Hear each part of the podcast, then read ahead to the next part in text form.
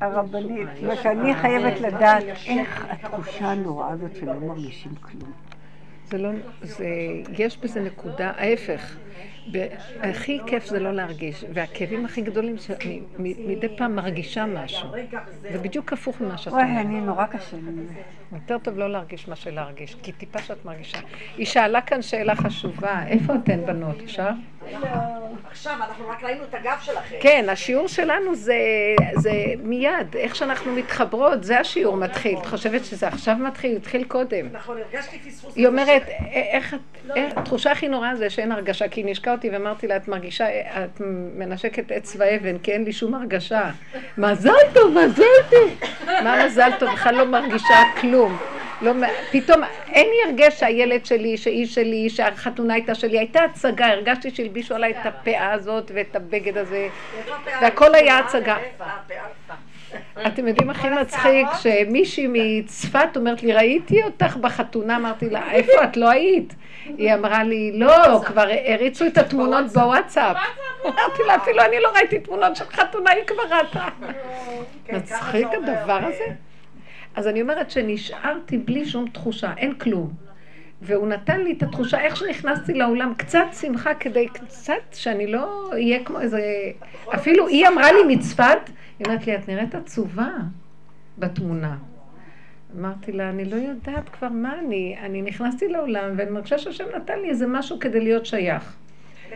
אז כלום אין לי. עכשיו היא אמרה לי, איזה תחושה כזה, כזה קשה שאין, איזה תחושה קשה זאת שאין לך הרגשה של כלום, הרגש לכלום? אמרתי לה, הפוך. הכי כיף שאין הרגש לכלום. מתי מתחילים הכאבים? שנפתח לך הרגש ופתאום את מרגישה משהו. יותר טוב לי לא להרגיש.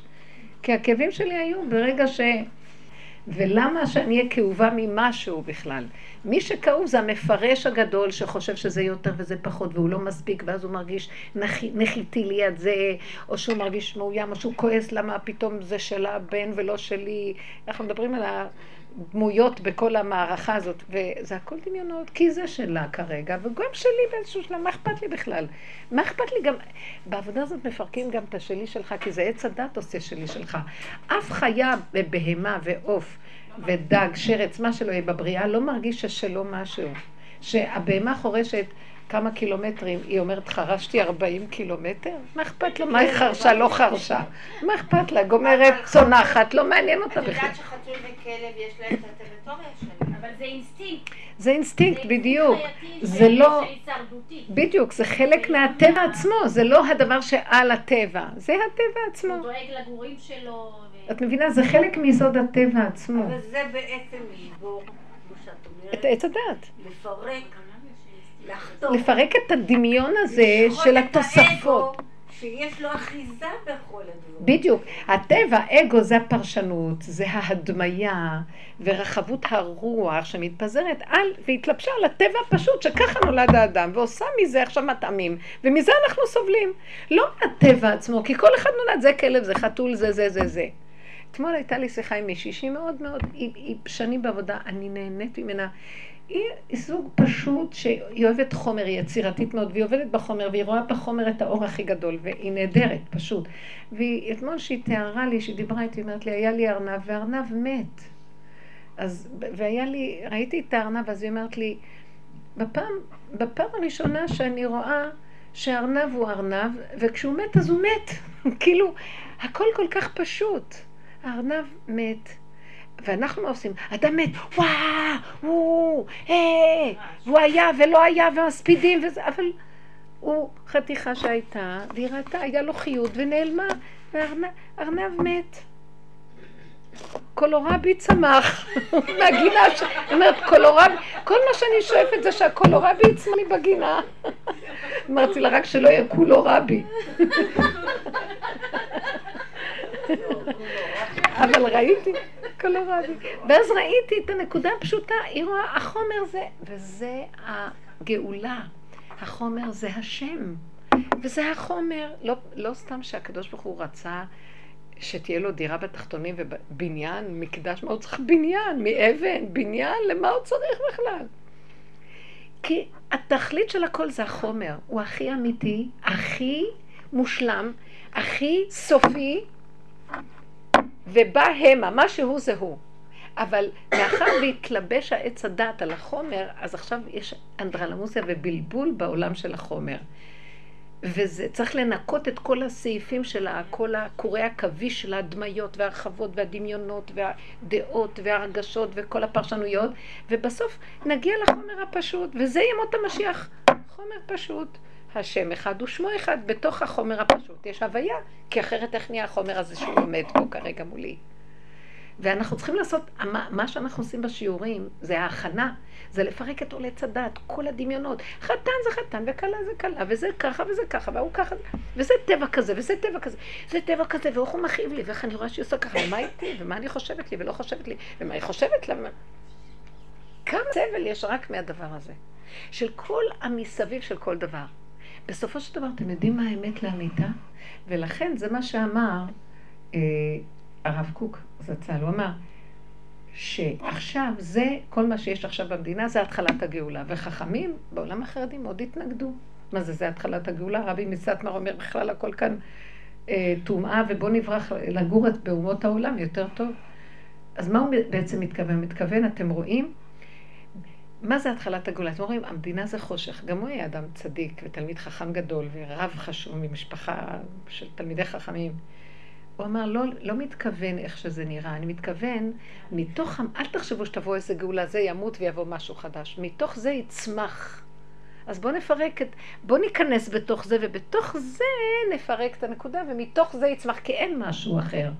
לא יכולה להיות עוד. הוא אומר, כאילו, איך שזה ככה במדינה, תיכנסו בתוך זה, ומתוך זה זה יהיה. והעולם החרדי אמר, לא, לא ללכת לצבא, לא לפרוש. אז זה מאוד קשה, כי אז נופלים. כמו, ואז פתאום אני רואה, מתוך העבודה שעשיתי, ראיתי את זה, נכנסנו לתוך המציאות של המקום הכי חשוך, ואפשר ליפול מזה. אפשר גם להפסיק לעשות דברים בהלכה, אפשר כל מיני דברים. ואז ראיתי, אבל זה הדרך היחידה, כדי להיכנס, לתפוס איפה החומר הנקי בתוך כל המהלך הזה. לפרק את הקליפות של ההדמיות, של עץ הדת וכל זה, זה רק דרך זה. אין לעזוב את זה, לברוח לאיזה אור, ששם יש איזה גאולה, ואז נביא אותה. זה הדמיה רוחנית, שאין בה ממש. מתוך החושך, לשלוף את הכפפות. איך, איך דוד המלך אומר, אה, אה, לא, לא חסכתי מעצמי דם שליה ושפיר, הוא הכניס את עצמו בתוך כל הלכלוך של הכל, ומתוך זה הוא העלה אור של גאולה, כי בתוך הקליפה שוכנת הגאולה, בתוך החושך, בתוך, בתוך, בתוך, כשאני מתבוננת ורואה כמה, איך אני רואה את זה, שבעצם הטבע שלה זה טבע נכון, והטבע שלי הוא טבע נכון, אבל יש לי ביקורת על הטבע שלה. אולי גם לה יש על שלי. מה לא בסדר פה? הביקורת. למה את כזאת? את צריכה להיות כזאת. את צריכה להיות כזאת. למה את רוצה שאני אהיה כזאת? את צריכה להיות כזאת. וכולם צריכים לחייך, כי יש אחד שמחייך, חושב שזה הכי טוב. לא נכון. אחד הוא רציני בשקט עם עצמו, וזה בסדר איכשהו. וכל אחד רוצה להעביר את כולם לפי איזה ערכים שנדמה לו שזה יותר טוב מזה. והאמת היא, תסגרו את ספריית הערכים. תסגרו בכלל להסתכל על השני מה הוא, ולהיות מאוים ולנסות לשנות אצל השני, או אז אני אהיה מאוימת, ואז יש לי רגשי נחיתות, ואני רוצה להיות כמוהו, לחקות אותו. לא. לא זה ולא זה ולא זה ולא זה. הוא כזה ואני כזה וזה כזה. השלמה, קיימות, קבלה. ואיך שזה מלכתחילה זה הכי מושלם שיכול להיות הטבע הזה שיש לי. הוא טבע הכי מושלם. הוא טבע שיש לו נטייה להלוך כנגד רוחו של כל אחד ולאהוב כל אחד. זה כאילו, יש יסוד ביטול מאוד גדול בטבע הזה, שהוא יבוא לכל אחד באשר הוא וישתלב איתו. היא לא יכולה, יש לה טבע שרק ככה. אז זה סוג של סגנון, וזה סוג אחר. למה אני צריכה לקנות בה שיש לה כזה עם עצמה ואני לא? כי אני, אני לא מכירה את הערך שלי, אנחנו לא מכירים את הערך של עצמנו, וכל הזמן רוצים את מה שאין לנו. זה שקר הכי גדול. אז להוציא את הקליפה הזאת של המוח הזה שמכאיב לנו ומבקר אותנו, ואומר לנו אם רק היה לי זה, אם רק הייתי כמו זה, וההוא ככה חושב עליי, אז אתם יודעים מה, אולי אני אעשה ככה, אז אולי עכשיו ככה, שטויות, הכל כלום, אין אף אחד, אין כלום. מתוך זה, אז זה נקרא להפיל את הקליפה הסובבת, שזה הקליפת עץ הדת, הפרשנות, ההדמיות, אה, החקיינות, הרגשי נחיתות והחרדות והפחדים, וכל התוואים שהנלווים לטבע היסודי. אולי לא נקרא לזה תוואים, זה תכונות גנובות שנלווים לטבע היסודי. כי עץ הדת מאוד מאוים ורוצה להיות כמו אלוקים, אז הוא כל הזמן מנסה להיות אלוקים. משוגע לגמרי, לך לעזאזל, אני רוצה להיות בהמה, זה טוב. אז יש בהמה שהיא ככה, ויש בהמה שהיא ככה, יש כל מיני סוגי בהמות. כן. יש, אני חושבת שהמאזניים זה כמו הלוויתן, יש שני סנפירים, והוא שט במים הגדולים, זה כמו, יש לו מרחבים מאוד גדולים. ו, והטבע, היא בטבע שור. השור הוא בהמה שחורש באדמה, והיא לא רואה כלום, היא הולכת ככה וזהו. זה טבע כזה. זה יותר טוב מזה, אני לא יודעת. כי יש, כתוב שיש לעתיד לבוא. כתוב שהקדוש ברוך הוא ייקח את שור הבר והלוויתן, ואחד ינגח, זה ינגח את הלוויתן עם הקרניים שלו, וההוא ינחר אותו עם הסנפירים שלו ויקרע אותו, ושניהם נלחמים, והשם יש לו נחת רוח מהמלחמה הזאת. זה בים או ביבשה? בגבול. באמת אי אפשר לדעת את הדבר הזה. בגבול, באמצע איפה שילהמו, למי יהיה הכי טוב. יונה הנביא אה, נשבע אה, להעלות את הלוויתן לקורבן לקראת הסוף. אני מרגישה ממש שאני שייכת לעניין של יונה הנביא ושל הלוויתן. אז הוא נשבע שהוא הוא יזבח אותו להשם. הלוויתן מסמל את הנחש המקיף. אור גדול, לוויתן זה נחש גם, זה אור גדול שהוא, זה בעצם יסוד השטן יש בו, כי הוא כל כך רחב, הוא כל כך משקיף, הוא כל כך יודע, זה כמו עמלק, האמן הזה. והוא רוצה את זה לסבוח, אז אנחנו עושים את זה עכשיו, זה נקרא לסבוח, לסבוח את עץ הדת, שהלוויתן מסמל את עץ הדת. כי לוויתן את הדת, גם אבל בשור יש דעת. זהו, כן. דעת זה יוסף, שור, בכור שורו הדר לו, שיש לו דעת, שזה שורו והביטו זה לשון- מלשון דעת. כן, אבל- כן. ומצד שני, את אומרת שהוא מסמל כמשהו רע, מה? את אומרת שהלוויתן מסמל כמשהו רע, ומצד שני אומרים שאנחנו נשב נזכה לשבת בסוכת אורו של לוויתן. אז לכן צריך לחלל את התוך ולהישאר רק עם האור שלו, מבינה? וסוכה. רק עם המקיף שלו וכל הפנימי הזה של הבלבולים והבלגנים, זה, את זה אנחנו צריכים להוציא, זה מה שאני אומרת לכם זאת בשיעורים. כל העבודה זה לחלל את עץ הדת ולהשאיר רק את המובניות. זה טבע כזה, זה טבע כזה, זה טבע כזה. בשביל מה כל הפרשנות? בשביל מה כל הדמיון? בשביל מה כל הבלגן שבתוך זה? כלום. זה לא, אין בזה שום... לא נותן כלום. וזאת עבודה שאנחנו כל הזמן עושים. עכשיו, הבאתי לכם את ה... מה שהיה לי, וזה... אבל כל פעם שאנחנו מדברים, זה נותן את החיזוק לנקודה. זה... כאילו, בסופו של דבר, זה תכלית הבחירה. זה כאילו, ראיתי פתאום את המוח הזה, הלא מעובד, לא ילדותי כזה, שהכל הכל אשם. מה כאן אשם כל כך? מה שצריך לקרות הוא שיקרה. זה אחרי הרבה עבודה אפשר להגיד. לא, אי אפשר להגיד את זה לפני. כי זה נראה כאילו ימותו, יכולים למות ככה, ולא בחוכמה. יגידו לה, תחזרי בגלגולים, לא עשית עבודה, אז בשביל מה הלכת ככה? את יודעת שאמרו שהרחוב הזה מסוכן, אל תיכנסי פה. כמו שאמרתי לבן שלי, אתה הולך דרך שער שכם, אתם זוכרים שדיברתי איתכם, בתקופות הכי מסוכנות. אז תזהר לא ללכת דרך שם. אז הוא אומר, אם אני לא אלך דרך שם, אז הערבים, זה יהיה שלהם. ואז אנחנו, הם רואים שאנחנו מפחדים מהם.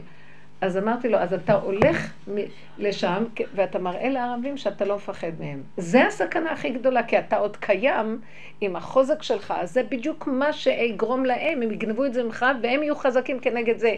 אם אתה הולך כי אין עוד מלבדו, ואין הם, ואין אתה, ואין אף אחד, פיין, אבל אם אתה הולך שאתה יותר טוב מהם, זה הסכנה. אז אל תלך דרך שם.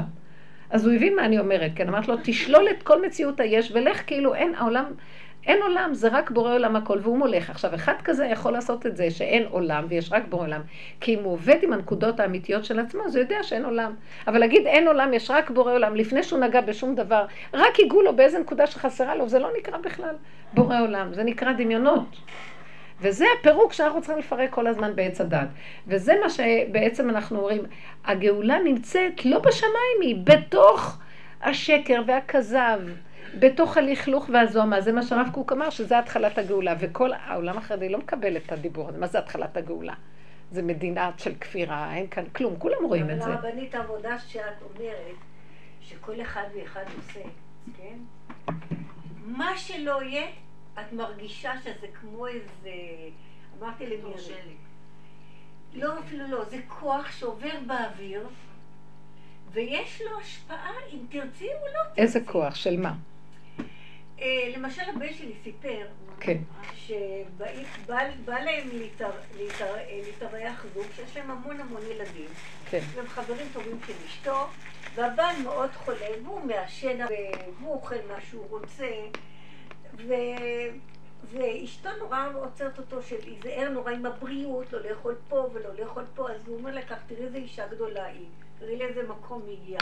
שהיא אומרת, תשמע, אני לא שומרת על הבעל שלי, יש לו השם למעלה, שישמרו עליו, הוא הבן שלו ולא שלי. אמנם בא לי, אמנם כל הילדים הם שלנו, אבל לא אני יכולה להגיד לו, אני, אה, תשמור על הסוכר, תשמור על הסיגריות, ובזה שהיא השליכה אליו, היא השליכה אליו. כן, זה מה שאני מדהים, מדהים היה לי. היא לא השליכה סתם, היא כנראה ניסתה, ניסתה, ניסתה, ניסתה, ניסתה, לא הלך לה. מה? אבל לא משנה, ההשלמה שלה. לא, אבל זה כן משנה. כי ההשלמה באה אחרי שהיא כבר, למה אדם משלים? כי הוא כבר לא יכול, אין לו ברירה, בעל כורחו עומד לפניו איזה גוש שלא מקשיב, והוא מתאבד להדיה, בבירור שהוא מתאבד האיש הזה. ולמה הוא צריך להתנהג ככה? אם הוא עושה עבודה שהוא מנסה ולא יכול, אז הוא מתאבד מתוך הכרה, זה משהו אחר. אבל להתאבד מתוך הפקרות, הרבה פעמים מרימים ידיים, הוא לא שומע, לא זה, אז אה, השם יעזור. לו. עכשיו היא הגיעה למקום, אז עכשיו אני מצידי, מצד עבודתה, אני, אין לי, כי היא עבדה נכון, בתפקיד שלה היא צריכה להתריע. זה כמו רופא שיודע שיש לו תפקיד, אדם אה, עושה דבר ש, שלהדיה רואים אותו ככה, הוא הולך אה, בסיכון. אז הוא יתריע, כי זה תפקידו. היא בתפקיד שלה כאישה רוצה לשמר אותו, היא צריכה את זה לצורך הילדים, לצורך... והוא בהפקרות מנגד אותה, שילכו בשרירות ליבם ובמועצותיהם, כמו שאומרים. מה היא צריכה עוד לעשות? אני לא חושבת שהוא הולך בשרירות, אלא הוא הגיע לנקודה כבר, הוא הגיע מה? לנקודה שהוא לא יכול כבר יותר לשלוט על זה. אז הוא ניסה. אה, אני לא אומרת עליו כלום, יכול להיות שהוא ניסה. יכול מאוד להיות שהוא הגיע למקום שהוא לא מסוגל בשום אופן. היצר כל כך גדול. מתי הבן אדם כזה עובד ככה נכון? הוא ניסה להילחם, לא ניסה, לא כלום, לא כלום. בסוף הוא אומר, אני לא יכול, זהו. אני הסתכלתי, אני אתן את הדוגמה האישית שלי. כל כך הרבה עבודה, לעבוד על הטבע שלי, לא לרצות בני אדם. לא לחייך איפה שלא צריך. לא לנסות לקרב סתם, כי זה טבעי. אם מה שאני לא רוצה, למה אתה קופץ לקרב? תראה את הסיבות, תראה לפי ה... תשב אחורה ולפי שסיבה מגיעה. כל כך הרבה עבדתי, ואני רואה הטבע הזה קופצני, רוצה לרצות, רוצה לעזור, רוצה לחייך. כמובן שאני יותר חיה את הסכנה וחיה ככה. בסופו של... אמרתי, ביקרתי את הנקודה שלי ואמרתי, אין לך תקנה, כל כך הרבה עבודה, והטבע לא משתנה. מהמקום הזה ראיתי שאני, נמאס לי כבר לעבוד על עצמי.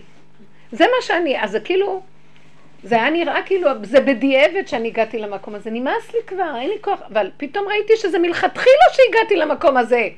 עכשיו אני אעבוד, כן, איך שאני, השלמה, איך שאני, יאללה, כולכם לכי, אני יכול כזאת. להיות שגם האיש הזה הגיע לאותו מקום. יכול, אם הוא עשה, לכן אני אומרת, כן, הקדמתי, אם הוא עשה כזאת עבודה, כן, היה- מה לי, כי אני, אני אלין עליו.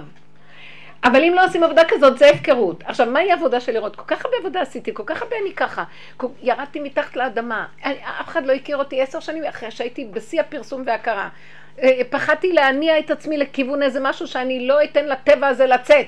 ואחרי ככלות הכל, אז הוא יוצא.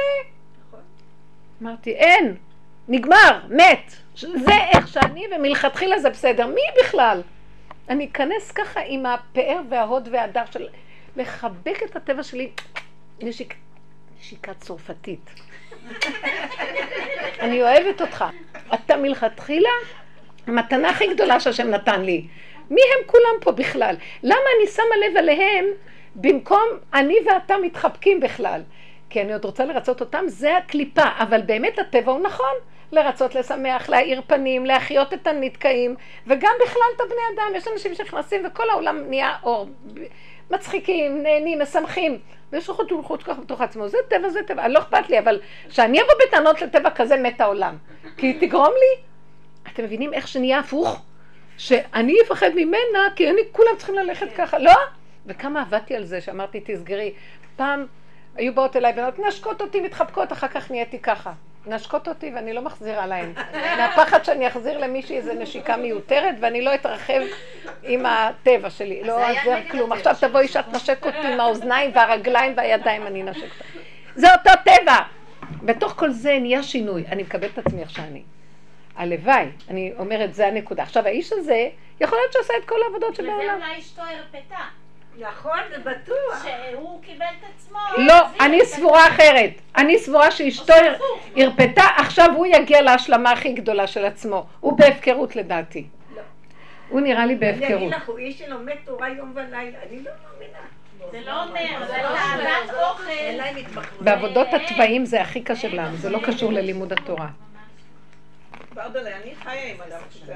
הייתי מצפה שאם זה,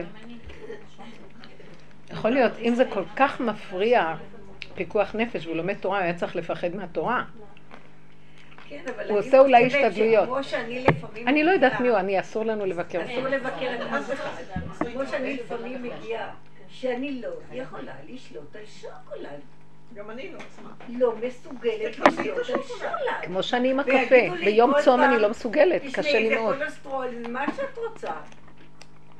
אני לא יכולה לשלוט על שוקולד. אז אני... לא. אתם יודעים מה אנחנו עושים ברמה הזאת שעשינו השתדלויות ובסוף אנחנו אומרים אנחנו לא יכולים? אני אגיד לך מה עכשיו, תקשיבו כולם. עכשיו השם ישנה את הטבע של השוקולד.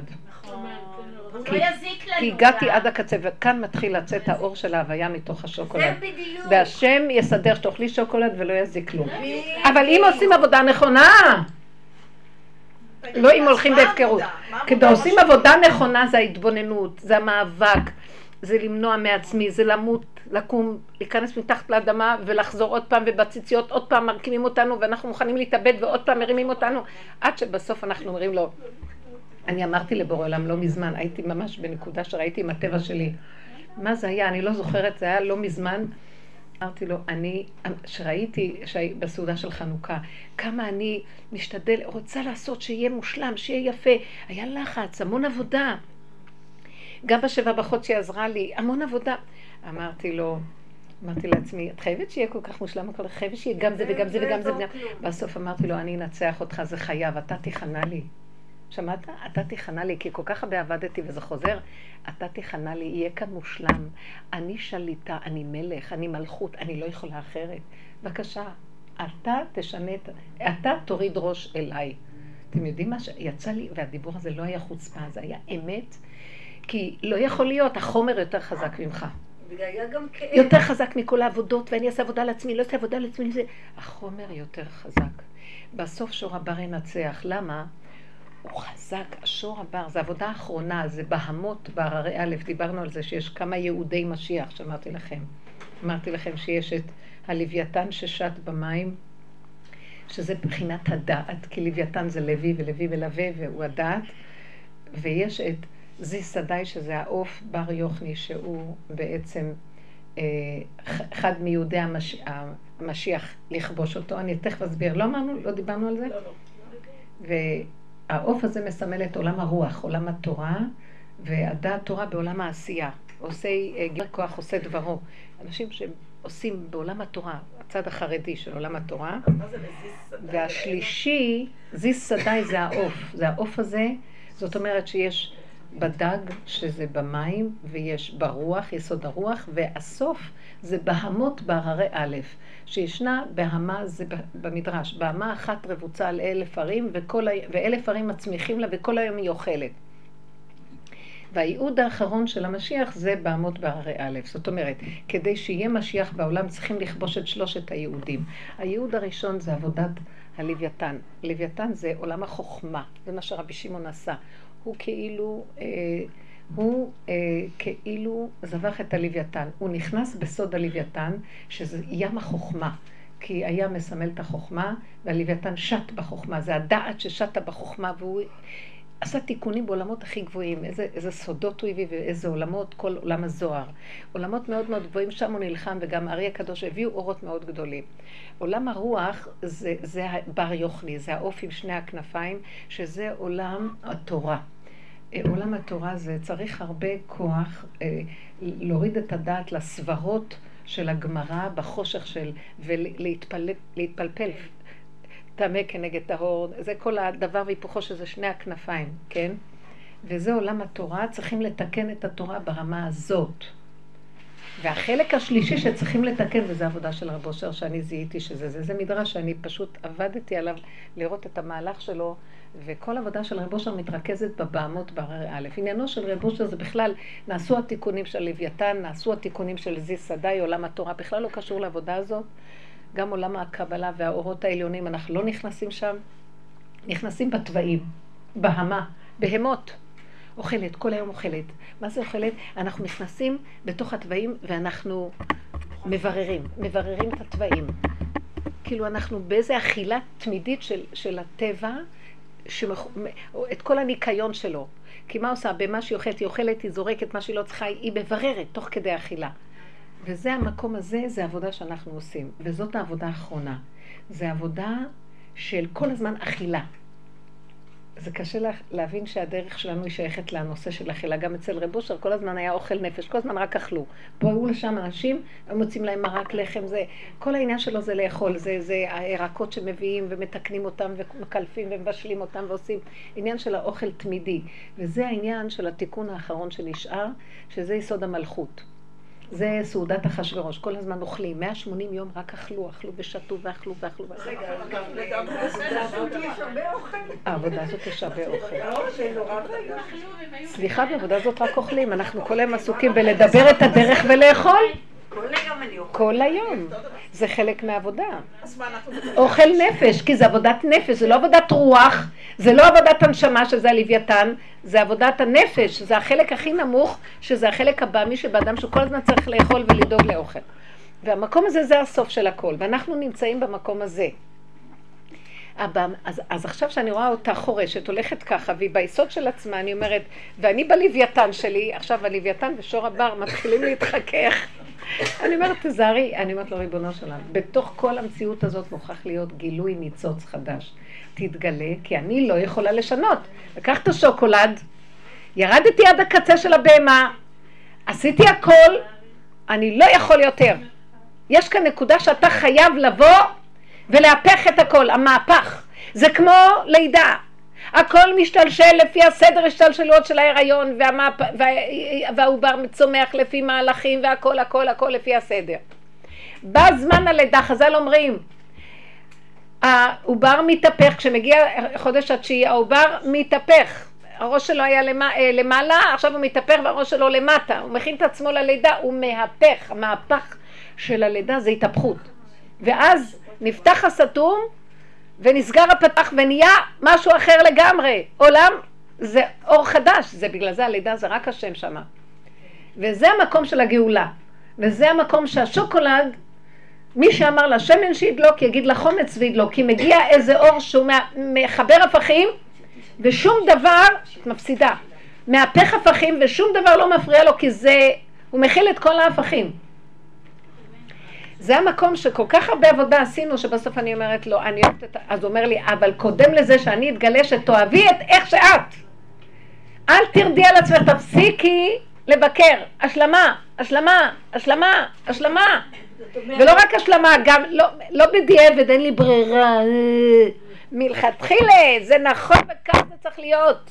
כי זה הטבע שהורדתי לך, וככה אני רוצה אותך אליי. זה מהלך אחר לגמרי, שמה השוקולד לא יזיק. ושם הטבע שלה, שהוא כל כך נוקשה בתוך עצמה, יתהפך ויתחבר. שאני אגיד לו, אבל זה איך שאני.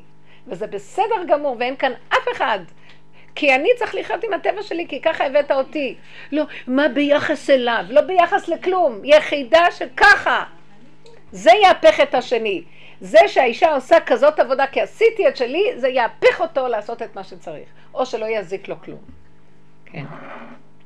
אז את אומרת ככה, בן אדם, אני למשל, כל היום, יש לי, אה, אני אוכלת בלי סוף, אין לי יכולת של איפוק.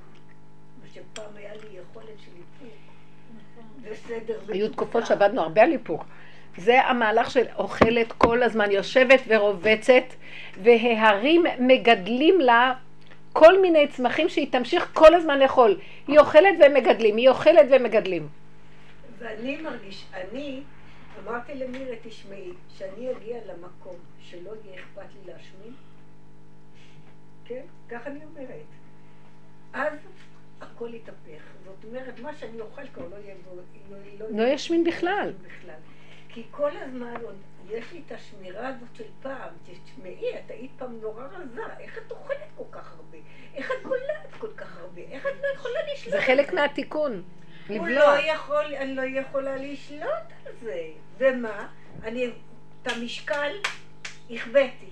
תזרקי. אמרתי, אל. תסתכלי עליו בכלל. מה לך ולא? לא לך ולא. את רואה כי המשקל זה המקיף הגדול שהוא מבקר, אין ביקורת. ככה, ככה זה. ושאני בואו אגיע ניכנס. הזאת, כן. האוכל, כמה שאני אוכל לא יעשה כלום. אז עכשיו אני רוצה להגיד לכם משהו, בנות אבל יקרות. לאן מגיעים? עד מתי מגיעים? אני רואה שהחתונה הזאת, כל חתונה מביאה אותי לאיזו התפתחות מסוימת, כי אני רואה שזה לא סתם מחתנים, יש כאן איזה משהו במהלך הפנימי. והשיעורים איתי, ואנחנו ביחד דבר אחד. זה הילד שלכם מתחתן, לא שלי. אנחנו עכשיו צריכים להיכנס לעבודה חדשה. בואו נעבוד על השלמה לגמרי. איך? לא לבקר, להשלים, להיכנס בדלת אמות של עצמנו ולהשלים, להשלים, להשלים, להשלים. כלומר, כל דבר איכשהו אל תיאבקו ולא להתנגד, לקבל, להשלים, לאהוב את איך שזה ככה. זאת עבודה בפני עצמה מאוד מאוד גדולה, כי זה התנאי למקום שהוא מתגלה ומהפך את הכל, להולדת הילד, להוצאת הראש, שזה הגילוי האלוקי. אך העבודה של השלמה, זה מה שאני הבנתי שהרב קוק אמר, תשלימו שהמדינה היא כזאת. כי מתוך זה, אם נשלים ונשלים ונשלים ונלך בנקודה הנכונה עד הסוף, שמה, משם ייבקע אור הגאולה. זה כאילו התחלת הגאולה, כי תמיד הערב מתחיל את היום. כי למה התחילו בלילה? וירא ויהי בוקר יום אחד, וביהדות סופרים את היום לפי הערב, התחלה שלו הערב. חושך, למה בכלל להתחיל עם החושך? בוא נתחיל עם בוקר, כמו הנוצרים הגויים, בוקר זה היום. לא, מתחיל בחושך, הקליפה, רק דרך הקליפה יבוא יסוד האור. וזה סוד מאוד מאוד גדול שחלישות הדעת לא נותנת אותו. רוצים אור ומאוימים מהאור, מהחושך ורוצים תמיד חיובי ולא יכולים לסבול שיש שלילה ושמשהו סותר. זה נגמר העבודה הזאת, נגמרה והיא קשה כי אנחנו עוד ממשיכים להיות שם, לא רוצה. איך שזה ככה, איך שזה ככה. כל הזמן לקטוע את המוח שהולך לבקר ולהגיד איך שזה ככה מושלם. את אוכלת, אני ככה צריכה לאכול. אבא זה שלך ואתה יכול לסדר את הכל. תמיד הדיבור הזה צריך להיות. זה מושלם איך שזה, כך בראת אותי, אני לא נותנת לך יותר שום כוח התנגדות. אם זה ככה, אתה חייב... ל... הכוח המנגד אותי בא ואומר לי, ככה, ככה. אז למי התחצבתי שאמרתי, אתה, אני אנצח אותך, לא אתה אותי. לאותו כוח שבא לבקר אותי. וכי ניצחתי, כאילו אמרתי את זה להשם, באתי לאותו נצחן של עץ הדעת, ואמרתי לו, ככה וזהו. אתה, אני אנצח אותך. כוח החוזק של החומר וההשלמה, איך שזה ככה, זה המדרגה הכי גבוהה. רגע, זה עשר שנים שכאילו היית נגד הטבע שלך. ברור. איזה סוג של עבודה זו הייתה? זו הייתה שאנחנו לא, זה ממית את הכוח של עץ הדעת. כי עץ הדעת הוא רחב, והוא מופקר. אז הייתי, כמו שאמרתי על האיש הזה שאוכל, צריך לעשות עבודות, לא יאכל, יעצור, ייאבק, ייתן נקודה, כדי להקטין את הדמיון של עץ הדעת והכוחנות שלה. ולאט לאט, כל כך הרבה עבדנו, בסוף נשאר אותו דבר. אז עכשיו עץ הדת אומר, תראה כך וכך, אמרת לו, מה אתה עוד רוצה ממני עבודות משוגע? תופסת מקל, התחלתי לרוץ אחריו, לך לעזאזל, איך שאני ככה זה מושלם.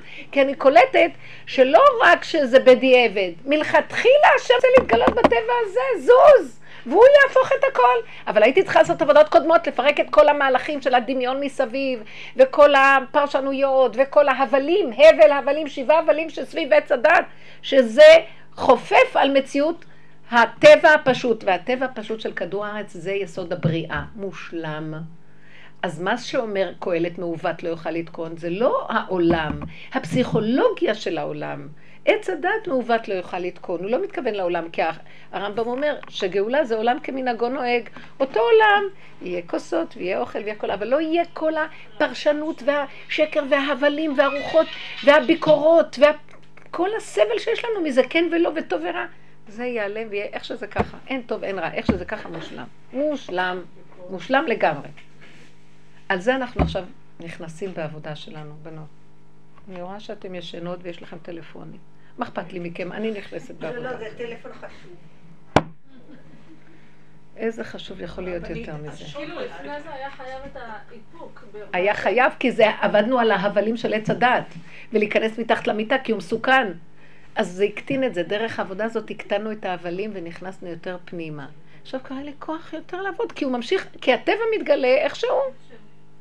אז אני התחלתי לרדת על עצמי שצעקתי על הנערים, אמרתי להם, איך ככה אתם עושים לאנשים? הם באים, מביאים אנשים מעצבים. אחר כך אמר לי, למה לוקחת מהצוות שלנו? מפגר. ואז אמרתי, איך אתם עושים? זה, זה מקפיץ את הלב. לא יפה לעשות ככה לאנשים. תביאו, בשעה 11 זה צריך להיות מוכן, הבש... התשתיות והיסודות צריכים להיות מוכנים, ואנחנו באים להלביש עוד קצת דברים. אז ראיתי שאני צועקת עליהם, אז בא לי ביקורת, למה את צועקת עליהם? לא לבקר! כי הייתי צריכה להרים את הצעקה, זה נתן להם המון אנרגיה להתחיל להזיז דברים. אין מה לעשות. זה הלוויתן. כאילו צריך משהו אה? שהוא בחוץ. זה הלוויתן. זה הלוויתן. אני אגיד לך למה, כי בים הלוויתנים והדולפינים הם מתקשרים על ידי קול. קול שלא שומעים אותו. אנחנו לא שומעים אותו. הכל גבוה. זה קול מאוד, זה, קוראים לזה בעולם הצלילים האולטרסאונד. זה מעבר לטווח זה הזה. כל הדממה. בדיוק. וברגע שיוצא לך קול שכזה, למרות שבאוזניים הפיזיות שלך את שומעת כאילו אני צורחת, אבל שם בתוך בדיוק, הקול הזה. מפ-. הוא מפעיל, זה הוא כוח. שהפעיל אותם, אני ראיתי חזרנו. זה השיניים החותכות של הלוויתן. ולפני שהוא טורף את הטרף, הוא מאיים עליו בקול הזה, אה. ואז הטרף נכנס והוא בולע אותו. הוא אפילו לא צריך ללעוס אותו. הרגשתי שהייתי חייבת ללכת לתת את הצעקות האלה. כן. וזאת שעמדה לידי והיא שומעת את השיעורים, כאילו, נבהלתי שהיא תחשוב ככה, תראי איך את ככה וככה. אז היא אמרה לי, היא אמרה לי, אי אפשר היה אחרת, אי אפשר היה, אח-" היא קלטה שרק ככה היה צריך, היא אומרת, אני עמומה. כי היא, לקחתי אותה לארגן לי את כל העסק הזה, והיא אומרת, היא הבטיחה לי שהכל מוכן, היא הבטיחה לי, אני לא מאמינה, איך, איך כזה דבר קורה. לא חשוב, אז אני רק אומרת שזה באמת, הנקודות יוצאות מנקודת האמת, אפילו אם הן צעקות זה לא נקרא. כי הן יוצאות מהמאוזן של הטבע.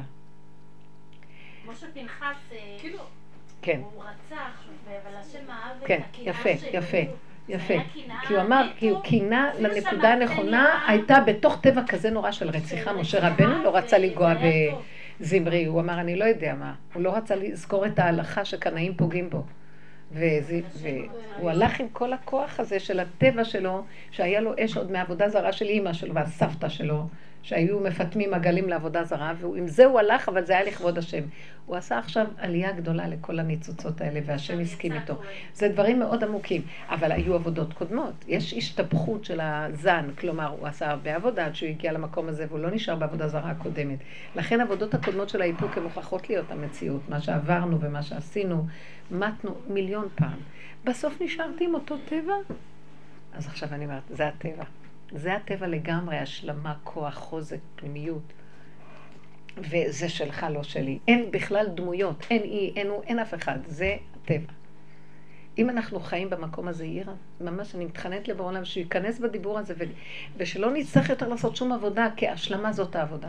השלמה, קבלה וחוזק של, של הסכמה לדבר הזה באהבה, זה יכניע את הכל. את כל ההבלים של עץ הדת, הבקרניים האלה, שכל היום ביקורת מבקרים, ממיתים אותך, הורגים אותך, מקשקשים לך במוח עד מוות, שיפלו ולא יהיה להם תקומה, אמן.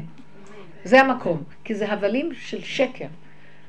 הרגשתי ייאוש, כל כך הרבה עבודה, ואני עדיין נלחצת לרצות ולעשות סעודות כאלה? כן. וזה שלך, לא שלי. והמתח שעוד נשאב לי, זה היה מהם שמבקרים אותי.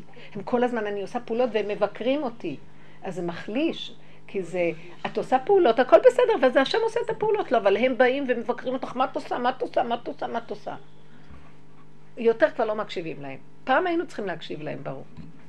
אני חושבת שאנחנו נכנסים לעידן כזה של השלמה. אתם יודעים, אני רואה את זה כל הזמן, את כל המהלכים של עבודה בטבע. אני יוצאת לעולם, אני רואה, הצעירים מאוד בהשלמה של הכל, לא מעניין אותם כלום.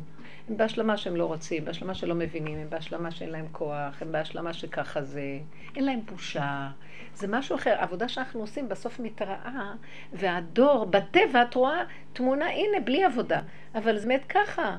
איך שזה ככה, אין בושה. כל אחד הולך עם המערומים שלו, ואין בושה בכלל. פעם היו אנשים מתביישים, לא ללכת עם בגד קרוע. מוציאים היום בגדים קרועים בשיא החנויות האופנתיות, לא מבינה את זה, לפחות שיקחו פחות כסף על החלק החסר. לא, משלמים, תבינו, כלים על הקרע. יותר בשביל הקרוע.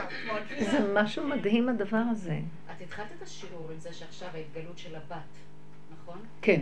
ואז הפסקת כי הם נכנסו, כי זה המקום, זה המקום של הבת. הבת, למה, כי, כי, כי קבלנו, היה לנו כזה התלוננות, למה לא מכבדים את החמות? כי פעם החמות הייתה עיקר, והחתן היה הולך לבית תורה, והכלה בבית חמיה, ככה זה ידוע בגמרא, וגם בעדות המזרח זה נשאר ככה. אבל אצל בעדות אשכנז המקום יותר של הבת, כאילו, זה יסודות של חלוקת תפקידים, זה לא חשוב. העבודה להרים את היסוד הזה של הכוח של היחידה והבת, שזה בעצם, היא העיקר עכשיו, המלכות והבת מלך, ולא האימא, שהיא מידת הבינה. יש שתי ה' בשמו- בשם הוויה, ה' הראשונה וה' האחרונה. הה' הראשונה זה מידת הבינה. אם יש לה בינה, היא רחבה, היא גדולה. מידת הבינה נקרא מידת צדק. הרעיון, הדעת, הבנה, דבר מתוך דבר. כל חכמי התורה שאפו ממידת הבינה, כי הם מבינים דבר מתוך דבר, והפרשנות וכל הדברים האלה. ומידת הבינה זה ים הבינה, זה, זה עולם רחב וגדול, והכוח הוא אדיר של האימא, יולדת ילדים. אה, יש כוכב שמסמל בעולם הטבע את מידת הבינה, וזה כוכב צדק, שיש עליו 12 ירחים, זה כמו יעקב אבינו עם 12 השבטים. אז הוא כאילו, יש על ידיו אנשים וילדים, וזה כוח שהוא מפותח מאוד, מאוד בר דעת, בר הבנה, בר... והבת, ההא האחרונה בשם הוויה הוא משהו אחר. לט לה מגרמה, רקע, קטנה, מפגרת.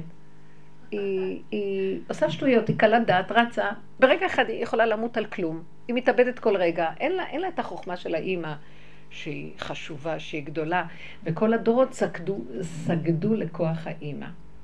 זה לא שסגדו, כי זה יסוד הבינה, זה יסוד שמשם אפשר להביא את כל הפרשנות לתורה וכל החוכמות וכל ה... אבל לקראת הסוף יש סוד מאוד גדול בבת. ההא האחרונה שמסמלת את הבת, שהיא הבת של האימא הגדולה, היא בעצם, צריכים אותה לקראת הסוף, כי צריכים שהשכל הגדול ייפול, וצריכים שלא יהיה שום פרשנות, ושלא יהיה שום חוזק, ולא יהיה שום שליטה וכוח, והבת הקטנה הזאת מסמלת את זה, ילדה קטנה מפגרת, רצה קלה דעת. יכולים להגיד לה לא, אחרי שנייה הולכת, עושה את מה שאמרו לה, לא דווקא. אומרים לה, אם תעשי ככה, היא ישך אותך נחש. דווקא היא הולכת, נושך אותה נחש, היא יכולה למות, לא אכפת לה. היא לא יכולה אחרת.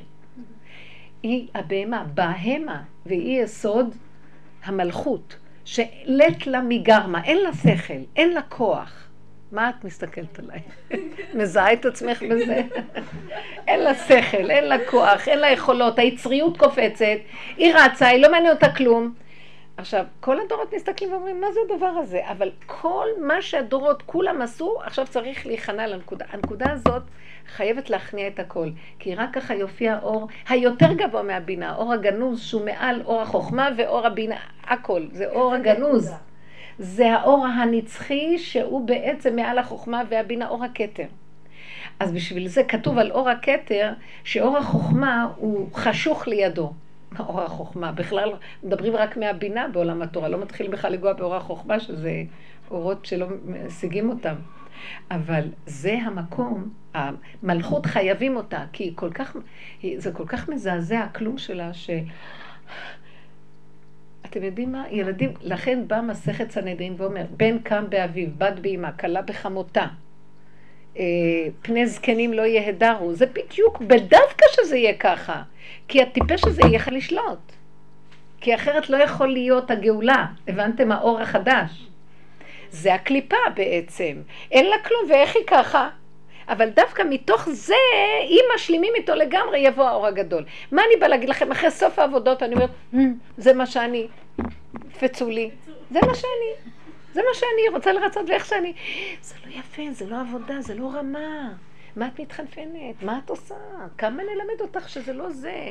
עכשיו זה הכל איך שזה ככה מושלם. זה הילדה הזאת, מבינים? זה אור חדש. זה לא, הילדה זה לא האור חדש, זה המצע לאור החדש. זה חייב להיות בדווקא ככה, זה נקרא מדרגת הגולם. זה המקום של המרכבה, זה דוד המלך הביא אותו לגולם. כל החוכמות שלו התפרקו, כל השכל, כל הידע, כל הכוח, התפרק לו הכל עד שהוא נכנס, הוא אמר, בהמות הייתי עימה. זה יסוד הבהמה שיושבת, ושלמה מושלם, איך שהיא, ככה היא וזהו. לא, לבהמה אין בכלל איסורי מצפון כזאת, אלא ביקורת על עצמם, ככה וזהו. זה המקום הזה, וזה לא שזה התכלית, אבל בלי זה לא יכולים להגיע לתכלית. אה, גיליתי לכם הרבה סודות עכשיו. אבל את בעצמך אומרת שיש את העניין הזה, שמי שעשה את העבודה הזאת, והגיע לנקודה הזאת באמת, צריך להיות שלם שהוא לא בהפקרות. כן, זה העבודה הזאת מתוך... זאת אומרת, אני כאן מדברת על הסכמה של הדבר. איך כזה דעת כמוני יכולה להגיע למקום שאין לה שום דעת? זה, זה למות. לא, זה למות. זה בבחירה. לקחת את כל העץ הדעת והכל, ולהגיע למקום שבסוף אני אומרת, אבל ריבונו שלנו, בסוף אני אומרת לא. אתה לא יכול לקחת, זה הלוויתן שבתוכי, עברתי את הלוויתן, תזיז שדה, יש לי משהו שמחובר לכל היהודים. ובסוף עם הבהמות, אני בכלל לא הבנתי, כשבאתי לרב אושר, כשבאתי לרב אושר, נכון, לא הבנתי מה הוא אומר. אני כולי שייכת לעולם התורה, ועולם החיובי, ועץ הדעת טוב. על מה הוא מדבר בכלל? הפגם והבהמה והזה, אמרתי, זה משוגע, זה אה, רב של משוגעים. הבאתי לו את המשוגעות שהיו לי בנבד בית. ובכל זאת מה משך אותך אליו? האמת, האור הגנוז, מאחורי זה היה אור גנוז. איך, נשמה כמוני, שבאמת יש לה משהו שמבריחה מן הקצה לקצה, עם הכרה של מה זה אור החוכמה, תראה כזה דבר, זיהיתי את האור הזה. בחוץ היה נראה כלום, בהמה והדיבורים, ובתוכי זיהיתי אור לא נורמלי. לא יכולתי לשאול להימשך, זה כבש אותי על המקום, נכנעתי. הכנעתי את הכל, לקח לי זמן. האמת שהייתי קשורה עם חכמי התורה קודם. וכשהרב בן ציון הבא שאול מת, שהיית נפטר, שהייתי קשורה אליו מאוד, כאילו האור שלו, כאילו הוא לא נתן, האור שלו, כאילו, אני הייתי שייכת לו. באורות יש מקיפים, וכאילו הוא אומר לו, זאת שלי, אתה לא, לא לגוע בה. אחרי שהוא נפטר, ראיתי איך הרגליים שלי הלכו לרב אושר, שגם הייתי הולכת אליו עד אז, אבל התמסרו לגמרי. זהו. וכבר שום אור לא הפריע לי להיכנס ליסוד הבהמה. ועד היום אני כל כך מתקשה להיכנס בבהמה. להיכנס בבהמה, אין לי את זה בטבע, יש לי את החלק הזה וצריך לחפור לגלות אותו, ואני לא בקשר איתו, לא הייתי בקשר איתו. והדור הזה כולו בבהמה. ואני כל הזמן מסתכלת איזה מין דור זה, אז אומרים לי, לא, שמה צריכה להיות, את לא מבינה. אז יש לי שאלה. כן. אה, אני חגגתי לאחד הנכדות יום הולדת, ויש לי נכדה שזה... היא כולה אני. אומרת שאני רואה את הצבעים שלה ואת הכוחניות שלה ואת השלטנות שלה. היא פשוט גם מחלישה אותי מרוב שאני נכנסת. מאיימת עליי. ממש ככה. אני מרגישה שהכוח שלה כל כך חזק, שאני אוטומטית. הולכת אחורה. את מבינה? זה אני מתכוונת המלכות. תודה על כל ה... לא מסוגלת לה. היא גם מעייפת אותי כל כך, היא מתישה אותי כל כך, שאני אומרת בלבי שהיא כבר תלך, אני לא יכולה יותר. למה את לא יכולה? כי את רוצה להיות יכולה. לא, כי זה... מה אכפת לך להשאיר אותה איך שהיא ולא לגר אותה ולא כלום? כי אנחנו לא יכולים, כי יש לנו את הביקורת. נכון. איך היא מתנהגת? זה לא נכון לפי התוכנית העליונה. אבל התוכנית התחתונה... איך יכול להיות, בנות? אישה לפני לידה, איך היא נראית? קודם היא מלובשת, מסודרת יפה, אור על הפנים, פתאום הכל הפוך. זה לא נורמלי, זה, זה לא, אין הדעת סובלת מציאות כזאת, ולא אכפת לה בכלל איך היא נראית, ומי שייכנס, שייכנס, כי היא לא יכולה לסבול כלום. אז זה מקום של, ה, של, ה, של הכסילות הזאת, של המלכות, כביכול, שאין לה, אין לה מעצמה כלום, היא כבר לא אכפת לה, לא, אין לה דעת.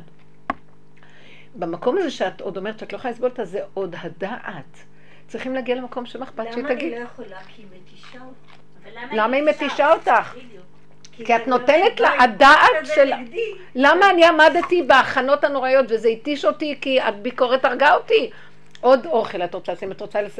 את רוצה להרשים אותם עוד, את רוצה שיגידו שאת מושלמת. הוא ביקר אותי רשע מרושע כלב, וזה מה שעשה לי את התשישות. כי הפעולות, מישהו דרכך פועל, אבל הביקורת הזאת מחלישה מאוד. נמצא שאני נותנת לו מקום נכון. להחליש את המצב. נכון מאוד. אז אני שואלת שאלה פשוטה. אני הרגשתי שהיא בעצם נותנת לי אה, תמונה שכדאי לי לסגת אחורה. כדאי מה? לסגת אחורה. זאת אומרת, כשבאה יום הולדת למחרת, ואני כל דבר יש לי נכון. יותר פחדים, כן? אז אמרתי לעצמי, תני לאימא שלה לנהל את היום הולדת. מאוד יפה, את חיה את. הסכנה. כן. כי אם את- אם תתקרבי מדי, יתעורר אותו כוח של הבל, נכון, ויתחיל להציק נתתי לה לך. לקרוא את מה שאני כתבתי. היא אומרת לי, את כתבת. אמרתי, תקראי, תקראי. נתתי לה לקרוא. והיא בעצם, אני זזתי הצידה, כי ממש פחדתי, והיא ניהלה את הכל. אז עכשיו, אני הייתי אמורה באמת לפחד, או שהייתי צריכה לצאת עם הכוח ולהגיד, זה אני. שאלה מאוד טובה. תראי, יש כאן שתי עבודות. עבודה ראשונה באמת, אין עניין שאני אעמוד ואשחט מולה. אז במקום הזה אני צריכה לתפוס קצת מרחק. עד שלא תהיה לי ברירה ויעמידו אותה מולי. כל עוד יש לך ברירה לא לעמוד מולה, כל עוד לא הייתה לי ברירה לעמוד מול הבחורים האלה שהאולם ריק, כלום אין, אני מצידי לא רציתי, רציתי לברוח ולהניח לזה. ובאמת עשיתי, הלכתי לחדרים וניסיתי לעשות דברים אחרים. אבל ידעתי שאם, אני רוצה לחזור לראות מה קורה שם. והעמידו אותי בחוסר ברירה מול המצב שאם אני לא ארים צעקה לא יזוז כאן כלום. אז אם את רואה שיש לך יכולת לברוח, ולא תלוי כלום היא תעשה לא תעשה, תברחי. כשזה השלב היותר עמוק, שלא תהיה לך שום ברירה. אף אחד לא יוכל לעשות כלום, ורק את תצטרכי לעשות לו, אימא שלה ולא הסבתא שלה, רק הסבתא את. ותצטרכי לעמוד את מולה כי אין לך ברירה, שמה יצא לך את הכעס ואת לא תוכלי לסבול אותה ותגידי, אבל ככה זה. כי זה הטבע שלי, הוא כל כך סותר אותה, אני לא יכולה להכיל כלום. זה מה שאני. אתה תכנה לי ותסדר שהיא תתהפך. אני לא יכולה אחרת. זה... לא יכולה לסבול את הישות שלה, כי הביטול שלך, יש משהו שהוא מרגיז, האנשים האלה. הם סותרים את הטבע, היא סותרת את הטבע שלך. אז השם יתגלה ומשהו יתהפך לה. ממש אותו כוח. אבל מה זה כוח? בהתחלה אני מזהה שזה הכוח שלי, בהתחלה אני אומרת, אבל זה אני, זה לא היא, הכל. בסופו של דבר, את לא עליה. את נשארת עם עצמך שאת לא יכולה להשתנות. זה לא קשור עכשיו היא. שמה צריך להיות שינוי. מה השינוי? אני אוכל לשאת אותה. מה אכפת לי ממנה בכלל? הכוח המנגד ילך ויתגלה האור של השם. כי כוח המנגד זה כוח עץ הדת, זה השטן המנגד, כוח כנגדו, כנגדו, אעשה לו עזר כנגד. כל היום הוא מנגד ואין לי כבר כוח אליו. בהתחלה הוא עוזר לי הניגוד הזה, כי אז אני יכולה לעשות עבודה. בסוף כל כך הרבה עבודות והוא נשאר, לא יכולה לו. אני אלך עליו וזהו. זה כמו התאבדות. ההתאבדות הזאת מביאה את היד של השם והוא מתגלה, כי עשינו המון עבודות ואנחנו לא יכולים אחרת. אמרתי, תעשי רוצה. יפה, בת כמה היא?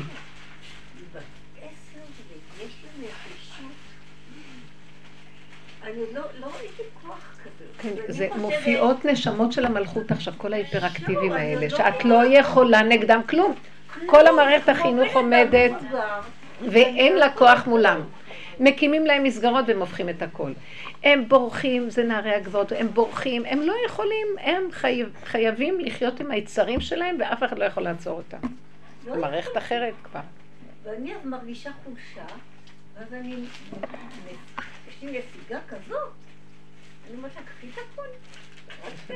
יפה. יש איזה שלב, זה טוב, יש שלב שהוא יכריח אותך לעמוד מולה. ושם תגידי לו, אני אלך, היא הולכת ככה ואני אלך ככה, כי אני לא יכולה אחרת, הוא יופיע. אם אני משלימה שם על הנקודה שלי ולא. דנה את עצמי, שם הוא מתגלה. כמו שני הרעמים ממש. שמתווכחים אחד מן השני, ויוצא ביניהם. אה, כאן עוד נכנעת. כן. יש מקום שלא ייתן לך גם את ההכנעה, הוא לא ייתן לך, הוא ייתן לך את המקום של מכריח אותך בכוח. אני, האנשים האלה, שנקודת ההכנעה גם לא עוזרת, כי זה יש מקום בריחה. זה אנשים שהם בעצמם, יש, לך, יש להם כוח של שטן מאוד גדול ועמלק מאוד גדול, ורק ככה הם יכולים להכניע אותו. אני מרגישה את זה על עצמי. כל כך מקולקל, שההכנעה הקטנה לא תספיק לי. רק, ואחרי שנכנעתי והסכמתי, ואנשים לא עשו דברים, ואני עברתי המון עבודות, או שלא יסדרו את האולם, אלא... הוא החזיר אותי לאותו יסוד של לא, העולם יהיה מסודר, ואוי להם, אני אערוף להם את הראש אם לא יהיה מסודר. כל השלילה והכוחנות יצאה, ואני ראיתי שהם פעלו וזה היה הוא. הוא השתמש בכוח הזה אליו, הוא התגלה בטבע שהוא נתן לי, זהו, זה כבר לא הייתי אני. כי הייתה כאן נקודה של השלמה. ועכשיו שהלכתי לחדר, כאילו רציתי לרדת על עצמי למה עשיתי את זה, והמאבק היה, זה ככה היה מושלם. מה אכפת לך? זהו. זאת אומרת שמה שאת אומרת שבעצם השלב הבא, השלב הבא, כן. הוא בעצם שאם משהו, ועשיתי עליו עבודה, ו- ובאמת כבר עמדתי מולו, ועדיין הוא נוכח מולי, כן. אז בעצם, זה מה שאני לוקחת מזה, העידוד הוא, עידוד בעין, שכן, תיכנסי בו. אם זה הסיבה. אם זה הסיבה, אם יוצא לך בכוח ואת לא יכולה, אני לא נותנת הוראה לעשות לא, את לא, זה. לא.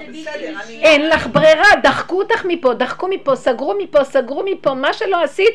אז הוא רוצה מאיתנו את אותו דבר. למה הוא דוחק אותי? אומר לי, תצאי, תצאי, אני הולך להיכנס בזה עכשיו, שם אני מהפכת את הדבר. מה שלא עשתה היולדת, נשמה, שאפה, לחצה, ברחה, לא יודעת מה עשתה, צעקה, לא עוזר כלום. בסוף שם הוא חייב להגיע ולהתגלות. שלא עוזר כלום ואין לך שום ברירה. זה הבעל, הגאולה היא בעל כוחנו, מתוך השלילה. בהסכמה עם השלילה גם. כשהסיבה מובילה לדבר. אתם מבינים? לא סתם שבגאולת מצרים פרעה לחץ אותם בצורה שהייתה, תסתכלו בפרשה של שמות. פרעה בשיא הרשעות שלו אומר, אתה מבקש שהם יצאו לשלושת ימי זה? לא רק שלא יצאו, גם מה שהייתי מספק להם לבנים על מנת שיבנו את פתאום ואת רמסס, לא אספק והם ייתנו את העבודה כתקנה. דבר יום ביומו הם יסדרו את הלבנים לעצמם. ראיתם רשעות שכזאת? הוא מעניש אותם שהם עוד רוצים קצת לצאת, קצת להרים, לחיות. הוא אומר, לא, תכבד העבודה על אנשים.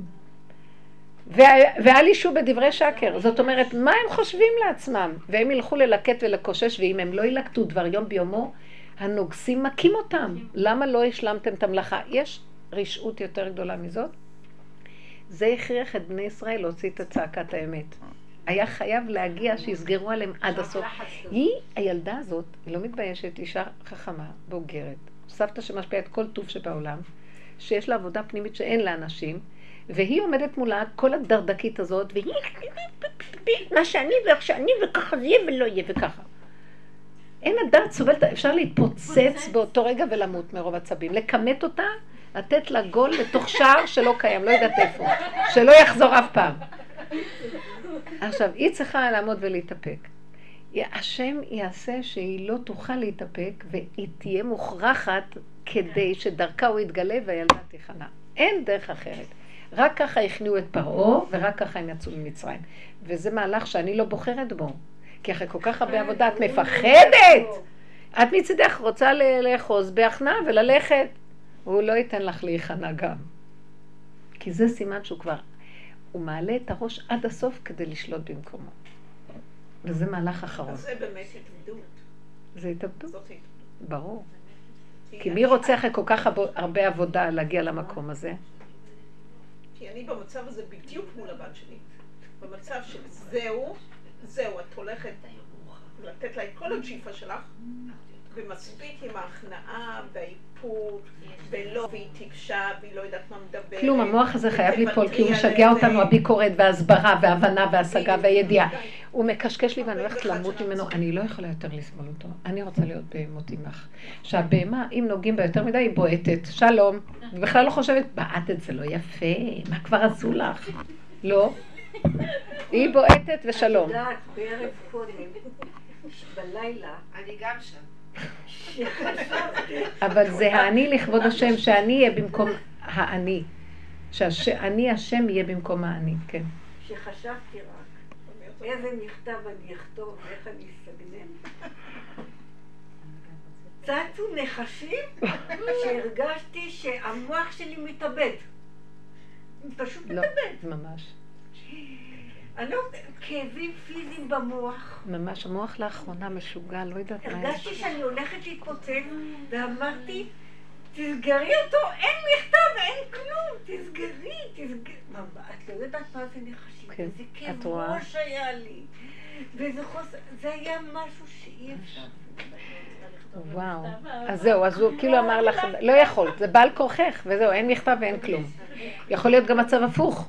בעל כורכך שלא תוכלי לא להתאפק, אה, להתאפק וכן יהיה. אז זה אותו דבר, מה אכפת לי מה התוצאה? בעל כורחי יש הנקודה.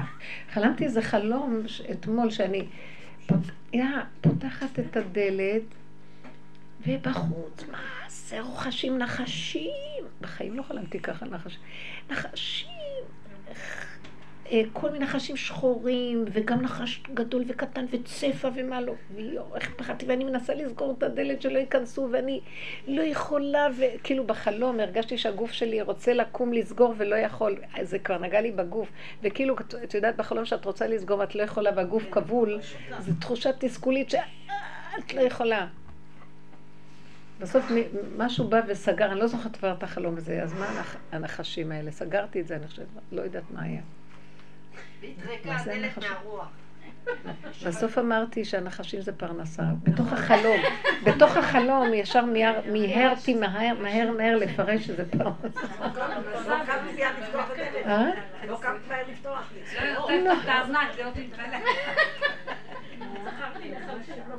אמרתי, למה הנחש הוא מסמל את הפרנסה?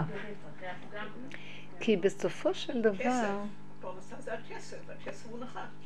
כן, יש אבל המון ברור, פיתוי. אבל היה לו עונש, מספר. כבר תאכל כל ימי חייך בלי שתצטרך אותי. זה לא קללה, זה ברכה הכי גדולה. למה עשו, הפוך הכל, אני רוצה להיות נחש. אני אלף פעם אמרתי, כיף להיות נחש. למה צריך לעמול כל כך קשה בשביל להשיג משהו? אין לי כוח. כי אז פונים אליו, זה כאילו אין קשר, הנחש אין לו קשר עם הבורא. והקשר שלנו עם הבורא זה רק דרך שאנחנו... אז צריכים להיות נחש, ואז מתגלה הבורא. הסוף זה נחשים. כאילו, פחדתי מהם וסגרתי, אבל האמת שכאילו זה כל הפגמים עומדים לפתח, חטאת רובץ, והוא כאילו, ואני מנסה לסגור והוא אומר לי, לא, תעמדי בנקודה של את פה והם פה, והפתח פה, ולא לא לסגור. לסגור ולהיות, זה כאילו, את לא יכולה לסגור גם, בהשלמה וקבלה של הפגם, ואיך שזה ככה, ומתהפך הכל ונהיה ברכה. והנחש. נעלם ונהיה משיח. היולדת. זה היולדת. כמו היולדת. שיש לה ברירה, אין ברירה. אין לה ברירה. מה שהיא תעשה, זה לא המקום הזה כנראה. אז מכאן נהיה הברכה. כן. ממש ככה. איזה מדהים זה כל היופי הזה שיש בכל המהלך הזה, ושכבר באופן מעשי יתגלה כבר האור הקדוש. והוא מתגלה טיפין טיפין בתוך המציאות, לאט לאט כל אחד כפי הכלים שהוא יוצר עם המקום הזה. זהו, לפי היכולת שלו לקבל. כן, כי לא היה זה הגאולה, אין גאולה, הגאולה הכללית לא, לא צריכה לעניין אותנו בכלל, צריך לעניין אותנו הגאולה פרטית, כל אחד כפי יכולתו לאכול, מה שאומרים במרכאות.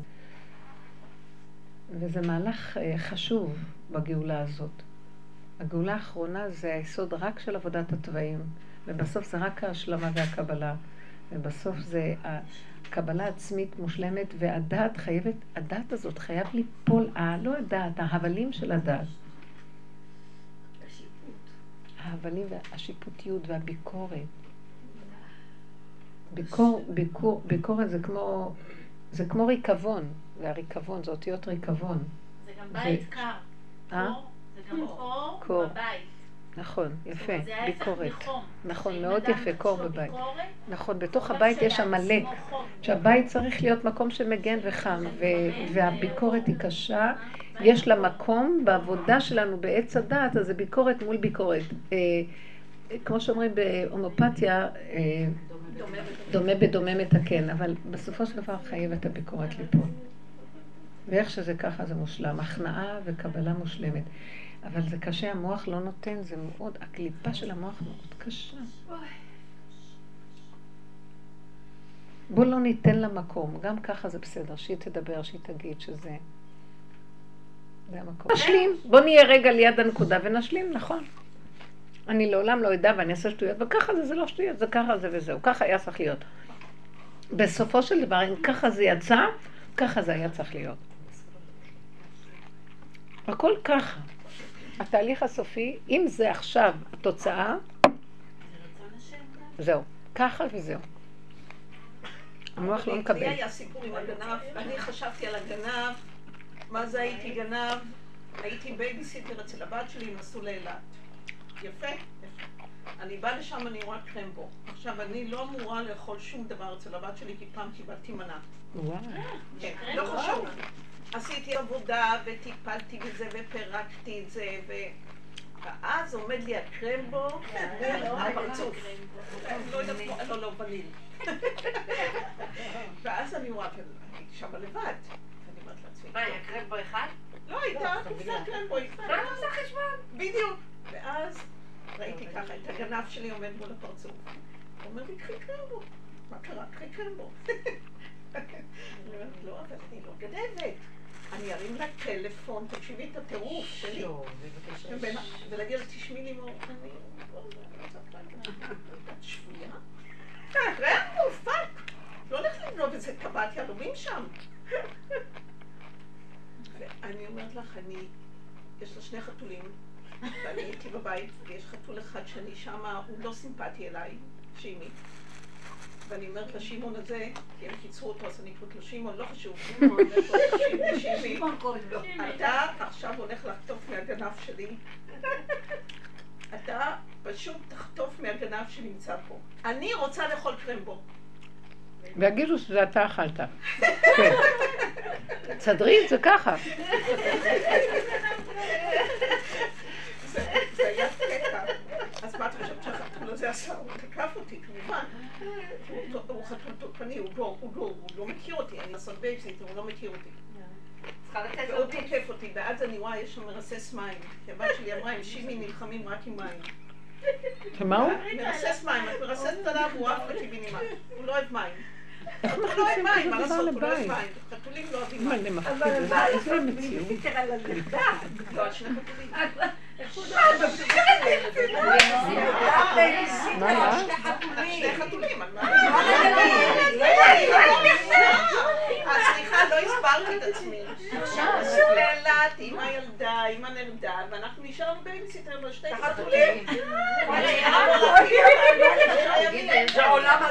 מי לקח את החתול? לא הבנתי, הילדה. יהיה את הבייביסיטר לחתולים. למה, לקחו את הילדה בסוף? הבת שלה הייתה לקחו מההתחלה, לקחו מהסוף.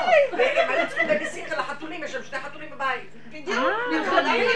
היא באה לחתונה. רגע, לכמה זמן באתם? הזוי. והם נסעו לחמישי, שישי, שבת, אז כל יום, פעמיים ביום, בוקר ולילה. אה, להביא אוכל, להביא להם אוכל. להאכיל אותם, לראות אם הכל בסדר, זה בסדר, אין לי בעיה עם זה. אני הרי אוהבת חיות, זה לא עונש, זה צריך להיות ככה, זה צריך להיות. ואז אני עומדת מול הקרמבו, והחתול מולי, אחד מהם, שאני לא אוהבת אותו. ועומד לי המרסס, ואני רוצה לומר לך, אני ריססתי את החתול הזה. הוצאתי עליו את כל ה- את כל הגנב, את כל הקרמבו, ובסוף הייתי מבסוטית, הוא ברח, ואני יושבת ככה מול הקרמבו. זה כמו עם השוקולד, ואני מתה על קרמבו, אם יש לי איזה סטייה עם קרמבו. אני יודעת שזה טעים, אני מתה עליו. זה מי אני. לא גנב, לא נעליים, פשוט אוכלת קרמבו.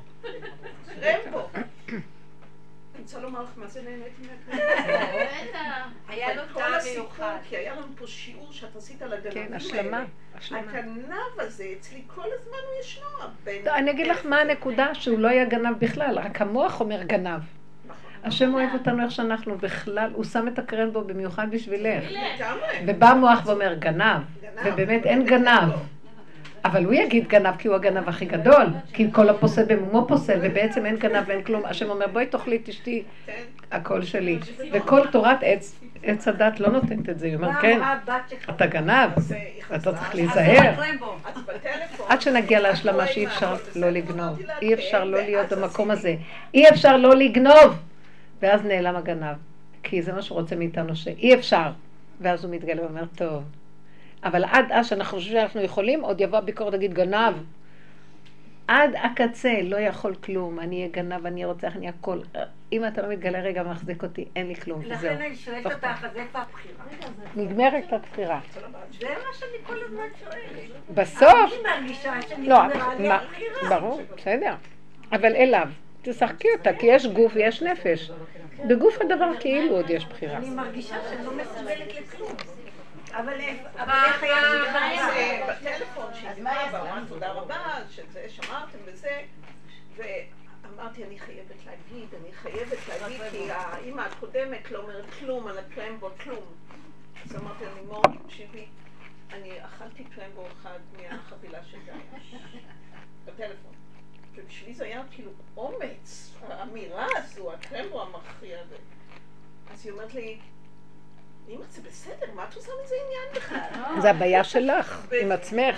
זה לגמרי שלי הגנב הזה. כן. לא, זה לא זה בדיוק מה שהשם אומר, זה בסדר, אבל הגנב פה יושב ומכה אותנו, זה בדיוק הדוגמה המושלמת לכוח המבקר שהוא עושה לנו את כל הצרות, כל הבעיות, והשם אומר, אבל אני נתתי לכם הכל, הכל שלכם, ואי אפשר לחצות אותו. עד שהוא בא על כורחנו. מכריחים אותנו כי אין לנו כוח לעמוד בפני הפיתוי, ורק שם אנחנו אומרים, אנחנו לא יכולים, ושם הוא מופיע ואומר, זה בסדר. אבל עד אז, כל עוד יש לי ישות ואני יכולה עוד להתאפק ולעשות עבודה, ודאי שאני נדרשת לא לגנוב. עד שזה מגיע למקום שאני לא יכולה.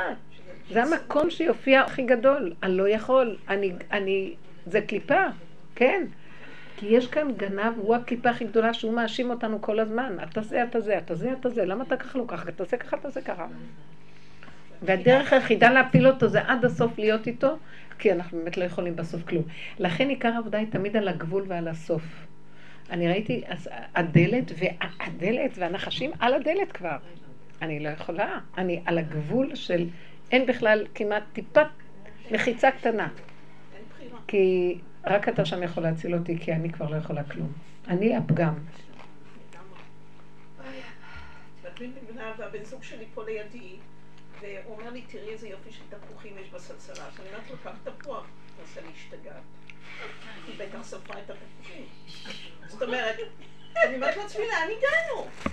מבינה? זאת אומרת, אני לא לבד, אני לא לבד בעניין הזה. אז יש לך כנראה תלמיד, אז אני אומרת לו, אני אוכל לטפל בו. אתה מצידי תצום, אני אוכל לטפל בו. אני לא, כאילו... הוא לא אכל תפוח? לא אכל. לא, אבל זה בסדר, אנחנו מבוהלים ממה שאת מדברת, אבל זה בדיוק הנקודה של העבודה שלנו, כי זה בדיוק. אנחנו. לאיזה מקום?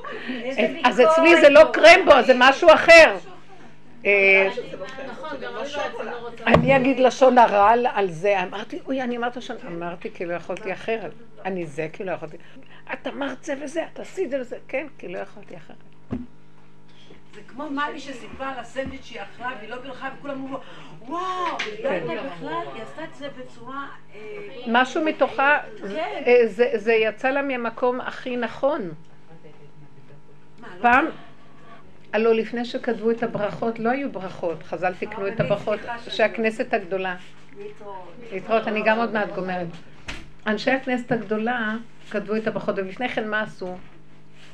האכילה הייתה הברכה. כל כך היו מרוכזים בכל דבר, והמציאות הזאת, לא היה הבדלה של הדעת. אנשים היו מאוד מחוברים, והחיבור הזה, הם ראו שמתחיל להיפסק, ונכנסת קליפה, אז היו חייבים לתקן את המשהו שיזכיר שיש כאן הבדלה בין הבן אדם שאוכל לבין ה... זה קשור הבורא. לזה שהטעם של העץ יהיה גם אותו טעם של הפרי? מאוד יפה. מה, הרעיון שבהתחלה הוא אמר לעץ שהטעם של העץ יהיה הפרי וה, והעץ הוציא שני דברים שונים. כן. האדמה הוציאה שני דברים שונים. בעתיד לבוא יהיה מאוד יפה. לעץ את הטעם של הפרי. לא יהיה כזה. זאת אומרת, מה את רוצה להגיד בזה? שהגזע גם יהיה טעם של הפרי. שמה? לא. אני לא יודעת. לא, יש כאן רעיון מאוד גדול. נכון, השם רצה שיהיה השם אחד ושמו אחד. שלא יהיה הבדלה ושינוי בכלום. ואילו האדמה אמרה, לא, צריך להיות הבדלה ושינוי. והיא בלי בחירה. והיא עשתה את הפירוד. היא האדמה שהיא בלי. מעניין מאיפה האדמה קיבלה כוח עצמי בפני עצמה לעשות את הפירוד. היא לא עשתה את זה מתוך מרדות, כי היא הבינה שהפירוד יביא למקום של האחדות. ואילו השם אמר, לא צריך שום עבודה, אחדות וזהו. היא אמרה, לא, צריך עם עבודה, לכן זה נקרא עבודת האדמה. והעבודה נקראת עבודה. כאשר הוא קילל את האדם, הוא קילל אותו דרך האדמה? כן. האדמה ארורה אדמה בעבורך, וגם האדמה התקללה. האדמה ארורה. אבל לא לפני, היא עשתה דבר אחר. היא לא התקללה כשהיא הוציאה דבר אחר מהדיבור של השם. אבל כשאדם. חטא, ארורה האדמה בעבורך. אז בגללו היא התקללה גם, אבל המצב הראשוני שהיא עשתה, שהיא הוציאה דבר לא כפי מאמר השם, זה לא דבר נתפס. איך היא, מאיפה יש לה את הכוח לעשות דבר אחר ממאמר השם? משמע שהיא רשות בפני עצמה כאילו? לא, מסתבר לי שזה השם יתברך משני כיוונים שלו. שיש לו, השם אחד ושמו אחד, יש לו, זה כאילו הצד של הזכר שבו והצד הנקבה, זה הכל דבר אחד כמובן. אז אבל למה הוא מקלל אותה? והאדמה מסמלת את יסוד הנקבה שבאלוקות, אז כאילו. למה הוא מקלל אותה? לא, הוא קילל אותה על זה שארורה האדמה בעבורך. בשביל האדם כי היא. הוא עשה דבר לא נכון, אז הכל התקלל, גם הבהמות התקללו, העופות, הכל, כל הבריאה התקלקלה. כמו שהיה בנוח. ארורה אדמה בעבורך.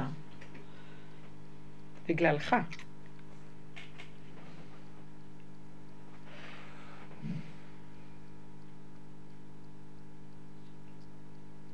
זאת עבודה גדולה מאוד. לא סתם אנחנו נקראים העיוורים, שאנחנו עשינו מעבר גדול מאוד. רוב העולם לא עברו את המעבר, לא עשו מהפך. לעבור זה להפך. מעבר, מעברים, התהפכות.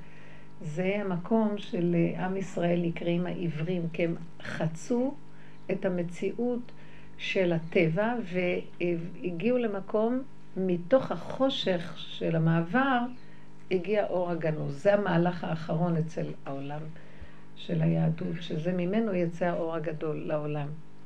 אבל צריך להגיע למהלך הזה של בהמות בררי א', עבודת הנפש אנחנו עושים, לרדת לתוואים ולפרק אותם ולהגיע, אז זה איפוק והמאבק ואחר כך להיזהר לא להישבר, כי זה עוד האגו, ואחר כך נקודת ההשלמה, כי אני לא יכול לכם, אחר כך לאהוב את זה איך שזה, ומלכתחילה לדעת שזה הכי נח שיכול להיות. והגבוליות שאני מודה בה, שאני לא יכול, מביאה שהדבר יתהפך, ואיך שזה ככה יהיה גילוי השם ממש. אנחנו כאילו חייבים, בסוף יש סוד מאוד עמוק. אנחנו נגיד לבורא עולם מה לעשות. כי זה מה שהוא רצה. מה אני בורא, אף אתה בורא. האדם גוזר והקדוש ברוך הוא מקיים. זה המהלך האחרון. שבעצם השם אחד הוא שמו אחד, ובאדם יש יסוד האלוקות, כאילו זה ממש השם בתוך אדם. זה המהלך האחרון. אז על מנת שזה יקרה, אז אני צריכה לקחת דבר שהוא נראה לא נורמלי, ולהסכים איתו, זה לא לפי הנורמה, ולהשלים איתו לגמרי, ולהתחבר אליו לגמרי, וגם להגיד, ככה זה צריך להיות. ואז השם אומר, ניצחוני בניי, ככה זה צריך להיות. לא כפי שעץ הדעת אומר, זה לא ככה, זה לא ככה, זה כן ככה, זה לא ככה, כלום, ככה וזהו. זה יסוד מאוד גדול של גילוי האלוקות במדרגת האדם, וזה כל הבריאה נבראה לזה, מה אני בורא, אף אתה בורא. מה אני במאמר בראתי עולם, אף אתה במאמר אומר וזה נהיה. אז זאת אומרת שכל מה שאמרו לנו לגבי הדור הזה, שזה חוצפה עסקי. זה הכל בעץ הדת מפורש כשלילה, וזה בעצם מלכתחילה שזה יהיה ככה. אז, אז, אז, זאת אומרת שזה הכי טוב. הכי נכון שיכול להיות. כן. זה התהליך הכי נכון על מנת להביא את האור הכי גדול. כמו שאת מספרת לאישה בהיריון על הלידה, אז היא אומרת, מה פתאום, אף פעם לא לידה, ואת לא, כאילו, זה נראה ככה, זה ככה, את יודעת, יורד זה ויורד זה, וכל הלכלוך יוצא, וכל הזה.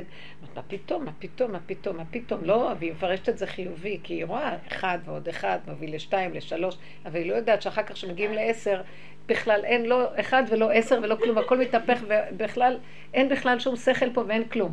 זה דבר שרק במעבר עצמו אפשר להכי, להכי, אה, זה כמו לקבל שעושים את קורס הכנה ללידה.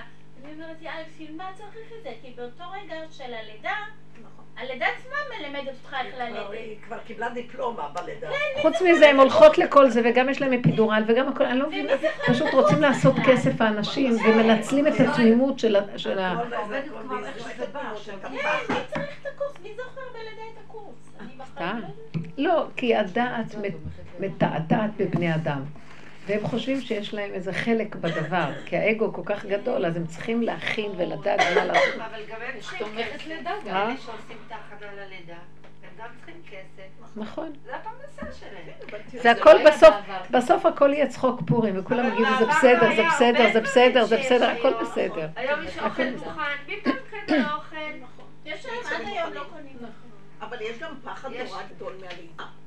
זאת אומרת, הקטע לא אם נודע. להשאיר את אותה אישה בהיריון עם הפחד הזה, או שבאמת לתת לה ללכת לקורס הזה עם עוד חברותא של... לא יעזור. כלום, כשמגיעה לידה יש פחד. זאת אומרת, באיזשהו מקום, עם כל הקורסים ועם הכל. המאמר של השם בצער תלדי בנים נכנס כמו ארץ של הכנאי, והפחד קיים. זהו, זה מאמר של השם. כדי לפרק אותו, בוא נשלים איתו. ההשלמה היא החלק האחרון של הפירוק. נעבור את זה. כי השלמה זה בעל כורחי ואין לי שום ברירה ואין לי שום, ואני לא יכול אחרת. אני אצעק, אני אשתולל, אני אשבור את המכונה על, הר, על הרופא. מה אני יכול לעשות? אין לי שליטה באותו רגע, אתה תשלם, לא אני. זה מצב כזה של אה, השלמה לגמרי שאין, בח- וכל הישות וההרגשה שיש בחירה ויש אני ויש עבודה ויש זה הכל הדמיה של עץ הדת. כי באמת, רגע של ניסיון אחד של רגע של אמת באמת, אין שליטה, אין כוח, אין יכולת, אין דעת, אין, אין תבונה וזה גילוי נראה לי השם. שהאנשים עם שליטה יותר סובלים בלידה. מה הם? הם יותר סובלים, סובלות בלידה. כי יש להם עוד דעת, הם- הם לא מפרק, הם- לא מוכנות לוותר על הדעת. הבת שלי צריכה עכשיו להירשם לסמינר. והיא בבית יעקב, מהגן, מהזה, התיכון, הכל. עכשיו, הבנים שלי, הם לא סיימו בישיבות קדושות, הלכו לישיבה תיכונית. עכשיו היא אומרת לי, מה אני אעשה עכשיו, אמא? צריך לרשום איפה כל אחד עובד. ואני התחבטתי קצת עם עצמי, כמה ימים, כמה זמן. לקחתי אתמול דף, ורשמתי, אני צריכה לעשות שאלה, למלא שאלון. רשמתי, תומר, אברך. כן, ככה נועה, תעשי. הם לא. ילכו- הם לא ילכו לברר את זה, הם הוא נועם אברך. אברך ולמחייתו הוא נגן. אה, זה, הוא לא... ההוא בבית וגן, לא רשמתי את הישיבה אפילו. אמרתי, מה, אמרתי, כן, ככה תרשמי אותם. את רוצה בית כן? ככה, תעשי את את זה. את ילדה טובה, את רוצה ככה, גם הם ילדים טובים. כן, את בסדר גמור, מאה אחוז. ככה תעשי וזהו. גם ככה תשלחי להם את. תגידי להם אבל שזה ככה, שישאלו אותך, כן? שמה? שהיא תלמד, לה- שהיא תדע מה שאת כתבת, שהיא תדע להגיד. כולם... אה, זהו, ככה עשיתי. נכון. אז אמרתי לעצמי, פעם אחת שאלתי איזה רב, אמרתי, אני משקרת אם אני לפני ארבע שנים, הבת הזאת גם. אבל את לא משקרת. זה לא נקרא שקר, זה... לא משקרת, זה בסדר גמור, תעשי ככה וזהו, היא רוצה... כי להיות- הם, הם בסך הכל אה, רוצים, הם לא רוצים. לשמוע ש... שהילדים שלך אברכים, אז תני להם מה שהם רוצים כן. לשמוע. הם לא רוצים לשמוע שהם למדו, שהם אה, עבדו במקום או משהו. ילדה אחת רוצה להתקבל לבית יעקב גם, מתחילת התיכון. ואבא. אמר, אני לא משנה את הכיפה שלי, זה הכיפה שלי. אני עובד השם כמו שאני עובד השם, והכל בסדר. ולא לא משנה, אני לא אתחפש, הרבה הורים באו והתחפשו שם, כי הילדות רצו באמת ילדות טובות. הלך לרב קניבסקי, הוא שלח לו מכתב שתכניס את הילדה לבית ספר. שמה? הרב קניבסקי, בא, הוא ראה אותו, ראה את האבא, ראה את הילדה, שאל אותה כמה שאלות, שלח מכתב שיקבלו אותה בבית ספר תיכון. ואת לא חושבת שהם יקשיבו לרב. קניבסקי? הם לא הכניסו מקשיבים. הכניסו אותה. זה הכל בחסד השם, הם גם לא זה מקשיבים. השמיים. הרבה פעמים לא מקשיבים אז הנה, לרבנים הוא כתב. לה מכתב, היא אישה, יש ילדה מצוקה. כזו, עשו לה את המוות. ילדה ממש לא טובה. ילדה ממש טובה, ילדה צדיקה, ממש לא ילדה. כלתי מלמדת בית ספר אה, צביה. מה לא עשו לה רגל לבת שלה שהיא נכנסת לבית יעקב? אנחנו מנהלים בית חרדי. אני מלמדת שם, אז מה? מה עשו? לא עשו רגליים. ואני שאלתי רק על זה שאני ככה, בא לי פתאום, לקחתי אתמול דף, ראיתי מה הם רוצים, כתבתי ושלום. סיפרת על מה שהם רוצים. נכון עשית. כן. ברוכה הבאה לחבר הגנבים, לחבר הקרימינלים. פינות. הדרך הזאת מביאה אותנו לקרימינליות, כאילו העולם הזה, וואו, איך שהם ישרים, מה, אם עיקש הקש ואם תמיד העקשנות לרבנית? שלהם מאוד גדולה, ותתעקשי איתם וזהו, בסדר, זה הכל משחק, תצחקו, ולא לדבר לשון הרע על אף אחד. זה האמת. מה יש לרבנית להגיד על- על מה שקורה היום עם הנוער הזה, המסכן? נוער הגבעות. שאני חושבת שעושים להם את העוול. תראי, אני לא יודעת להגיד על זה, אני יכולה לומר שהם-. שזה לא תהליך, זה תהליך, תהליך שהמדינה עכשיו עוברת, להכיר את רק. הערבים, אני מאמינה שרק הערבים עשו את זה. הם שהם רוצים לחסל משת"פים, הם יודעים יופי לעשות את זה. עם המחבל שלו, אה. תפסיק אותו. איזה מחבל? המחבל בתל אביב. מה היה? מה היה, הוא רצח שם שניים. בפאב אה, שלושה? שלושה. העיתון מה, שלושה אנשים... אה. בפאב בדיזנגוף בתל אביב, ועד עכשיו לא מצאו אותו. כן, זה הכל נכון. הוא כבר ברח לאיזה כפר. לא מוצאים אותו, ואת לא מבינה באיזה היסטריה נמצאים תושבי תל אביב. שיעירו- שיעירו את מדינת תל אביב, הם סידרו לעצמם מדינה שנקראת מדינת תל אביב. זה לא סתם מדינת תל אביב, זה הצפונים.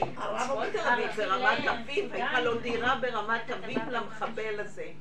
הזוי, הזוי. שם מצאו את הטלפון שלו, את מבינה? זאת אומרת, הוא שכר דירה הוא שם, כן. שכר, הוא עבד ברמת אביב. זאת אומרת, זה... זה הגיע לגרעין של הגרעין של הליבה של האליטה. אליטה, אליטה. אה, כל בתי הספר שם מאובטחים עכשיו, ואי אפשר להיכנס לבית ספר, את רואה שם צבא, כל גן עם צבא מסביב. משהו טוב יצא, הרב אמר שהיה מעט מאוד חילול שבת בתל אביב. אנשים לא יצאו.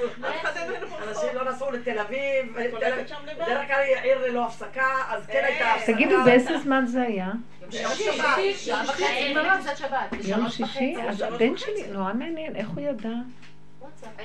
הבן שלי אומר לי, שלומי המתוק הזה, אומר לי בסוף, אמא, בסוף השבע ברכות, והיינו כאילו, אומר לי, אמא, מה נעשה עכשיו? כולם הולכים, רק אני רווק ואת גם כן אה, רווקה. הוא צוחק עליי תמיד שאני עצמאית, ואומר, אולי ניסע לבלות בדיזנגוף. צחקתי עליו לרגע, אמרתי, מה? אמרתי לו, בדיזי? כן, אולי הוא שמע מה שהיה? לא, לא. היה למה הוא אמר את זה? שעברה. והתפלאתי, מה פתאום הוא אומר לי? וצחקתי, אמרתי, אין לו מה לעשות, הוא רוצה לדבר איתי. במוצאי שבת. בשלוש וחצי. זה היה בשלוש וחצי. שבת. אבל זה בדיוק מה שקרה עם צדוק, הוא אומר לי, בואי נלך לתל אביב. בשבת. הוא אמר לי, זה לא אחר הלך לתל אביב איפה שהיינו. אבל אתה יודע מה פעם האחרונה שהייתי שם? זה כבר לא אותו מקום שהייתי כשהייתי קטן, זה כבר משהו לא בסדר שם, את יודעת, באווירה. גם תל אביב אז כך אני. אומרת לה, תדע לך שזה מאוד מסוכן שם כבר מתחיל להיות. אני לא יודעת אם אני אומרת, אני אומרת לך. אני שם, אומרת- לא, כאילו, זה נעשה מסוכן שם. בית בתל אביב. לא ידעתי בכלל שהוא... תל שמעניין? אביב, למה שהוא יגיד לי כזה? הוא לא מכיר בכלל איך. או שהוא שמע לא שהיה משהו ביום שישי. אבל זה לא היה, מאיפה זה היה בתל אביב? שעה בדיזנגוף, אה, בדיזנגוף. ממש בדיזנגוף, בליבה של הליבה. והאבא שלו משתף פעולה של המחבל, הוא בוואדי עארה, והוא קורא לבן שלו להסגיר את עצמו. זאת אומרת, זה איזשהו משהו, פתאום יש איזושהי שונות באירוע הזה. הם לא? רוצים שיהרסו להם את הבתים, הם לא עושים את זה מפחדים. דבר. כאילו, אני יודעת, כאילו ערבי ישראלי, מבינה? כן, ערבי ישראלי הוא כבר לא פלסטיני. מה זה קשור, ערבי? נשאר ערבי, זה לא אחד. משנה כלום. אבל אני אני אומרת שהתקשורת שלנו משחקת והשרים שלנו משחקים. אין תקשורת, הכל שקר. הכל שקר, הכל שקר. מתחיל ליפול. זה יש. התערערות של האושיות של המדינה והציונות. ה- כן, בסך משהו הכל- חדש רוצה להתגלות, וזה המאבק. הכל, מה- מה יש תמיד? היו מחתרות, והיה זה לפני שקם משהו חדש.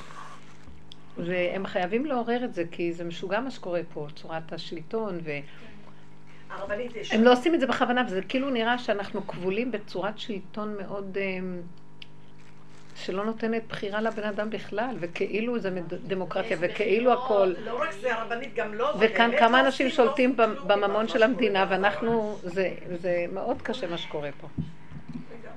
הנהגה מאוד קשה. בסך הכל הצעירים האלה, כמו הם, הם אומרים, הם, אולי הם אה, מתלהמים, אה, הם מתלהמים, אנחנו אוכלים את הלב וגם אנחנו היינו רוצים להתפרץ.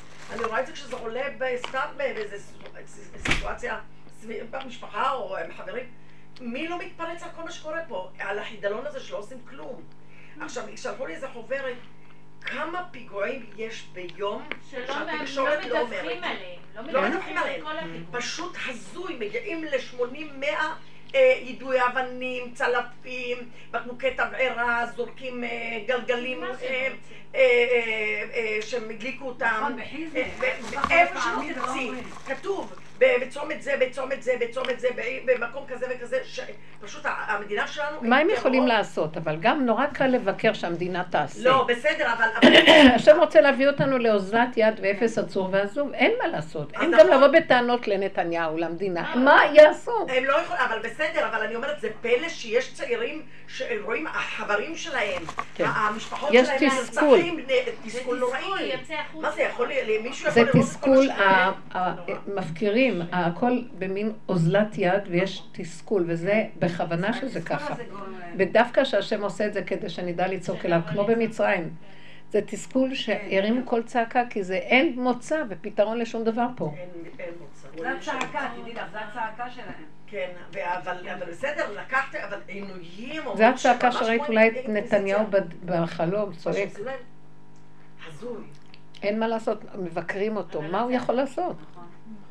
יותר טוב לא להתלהם מאשר להתלהם, כי אם יתלהמו יכולים גם לקום בצורה נוראית, וזה הופך להיות... אבל אני חושבת שאנשים שחווים את זה, אנחנו לא חווים את זה, ברוך השם. סבל גדול. זה סבל נוראי, הם רואים מה שקורה מסביב, מה הם יכולים כבר לעשות? הם מתפללים. לכן, לכן כל הנוער הזה יוצא ועושה, אנחנו ניקח את העניינים לידיים. נכון, זה מה שהם רוצים, אומרים, אתם לא עושים כלום. אתם לא עושים כלום, אבל אה, אה, אלה הולכים לדכא, אבל בצורה ממש חולנית. אם היה. כ... כן, נכון, זה קשה מאוד. זה זוועה. קשה. קשה מאוד. מה באמת, אה, מה בסוף היה איתם? אז מאשימים... אה, אחד כבר... אה, כן, אמרו. שכן. איך, איך? על אחד מהם פתחו תיק. שהוא... זה שהוא... ואשתו זה אשתו שיש אומרת. שהוא היה איתה בבית. בכלל לא בטוח לא שהוא נכון, עשה בכלל לא משהו. לא עשה כלום. סתם תפסו איזה שעיר לעזאזל. הם תפסו, הם הם חייבים לצאת אה, עם- משהו. כן. את כולה, חלק שחררו. אין הוכחה של איזה עד שהוא היה אין שום שם? הוכחה, וגם מה לא, שהיה... אין, הוכחה שהוא היה איתה בבית, מישהו לא ראה אותו, יכולים לא, להעיד. אבל מי קרא לעדים בכלל? מי עשה משהו? הם לא יאמינו. הם לא. לא, לא נתנו להם עורכי דין ולא היה להם שום דבר, אילצו אותם להודות, איזה מין הודעה זה הסוף. של המדינה. אם ככה עושים בדמוקרטיה, זה הסוף. זה בעצמו. יוצר את הקטרוג. בית המשפט. א- איזה דברים לא- לא נורמליים, ששמעתי שלא לא מביאים עדים גם, ואומרים שהוא היה בבית, דביר, נכון? דביר, עורך דין? לא. עורך דין דביר, נכון? דביר. אז הוא אמר, בכלל לא היה שם, בכלל לא היה שם, איך אתם... אה, זהו, זה כבר תיקים שמלבישים. הלבישו ו- תיקים, הלבישו תיקים, ככה. כולנו, כל, כולם, כל בר. דעת מבין את זה שזה זה היה פה. ומי, מי, לא ראו, אף אחד לא ידע מה היה בדומא בכלל, אז מה הקטע? ושם אומרים שהייתה מלחמה אצל הערבים, אה, חמולות משפחתיות שהיו תמיד אה, במלחמה. מי יודע, הזאת לא חיסלו אותם והלבישו את התיקים האלה על אה, יהודים. וזה, ואני מאמינה במדינה שלנו יודעים לביים ויודעים לעשות הרבה דברים.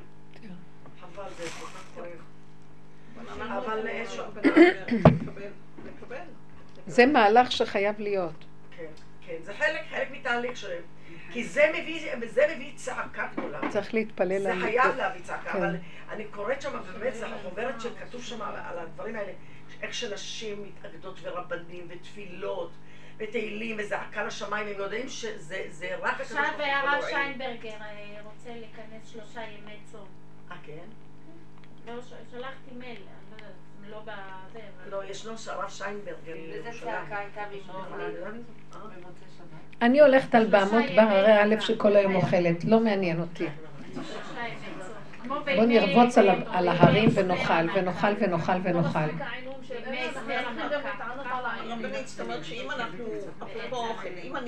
אבל כן, אסתר ביקשה שלושת ימי צום. מה? אם אני מול השוקולד הזה, אני בדיוק עוברת עליה בעניין, זה קורה לי כל לילה ב-11-10 בלילה, אני מתחילה להתלבש על השוקולד. אז מה אני אמורה לעשות איתו? זאת אומרת, להגיד לו יופי, מה שוקולד מה רע בזה? זה מצוין. אני תגיעי אוהבת את זה. למקום שאת נהנית יש ביקורת. לך סוכר, מה הבעיה? מה- מה הבעיה של זה? טוב שאני- ללב. אני- המוח יפרפרק את זה, הוא יודע שבעצם השוקולד בא לעשות איזשהו כיסוי על בלי חסך. מוח. די, הכל אנחנו יודעים, מבינים. והכל וממשיכים. אז מה עוזר ההבנה? אז מה אני עושה עם זה? אני אומרת לו שוקולד השלמה. יופי, השלמה. פשוט טעים לי. תאכלי עד שתתפוצצי וזה נגמר. קליפה מתפוצצת. הבלון מתפוצץ וזהו. ככה זה. תגידי לו, אני לא יכולה אחרת, התודעה איתו. במקום הביקורת, במקום הביקורת זה להגיד לו. במקום הביקורת להגיד לו, אני לא יכולה.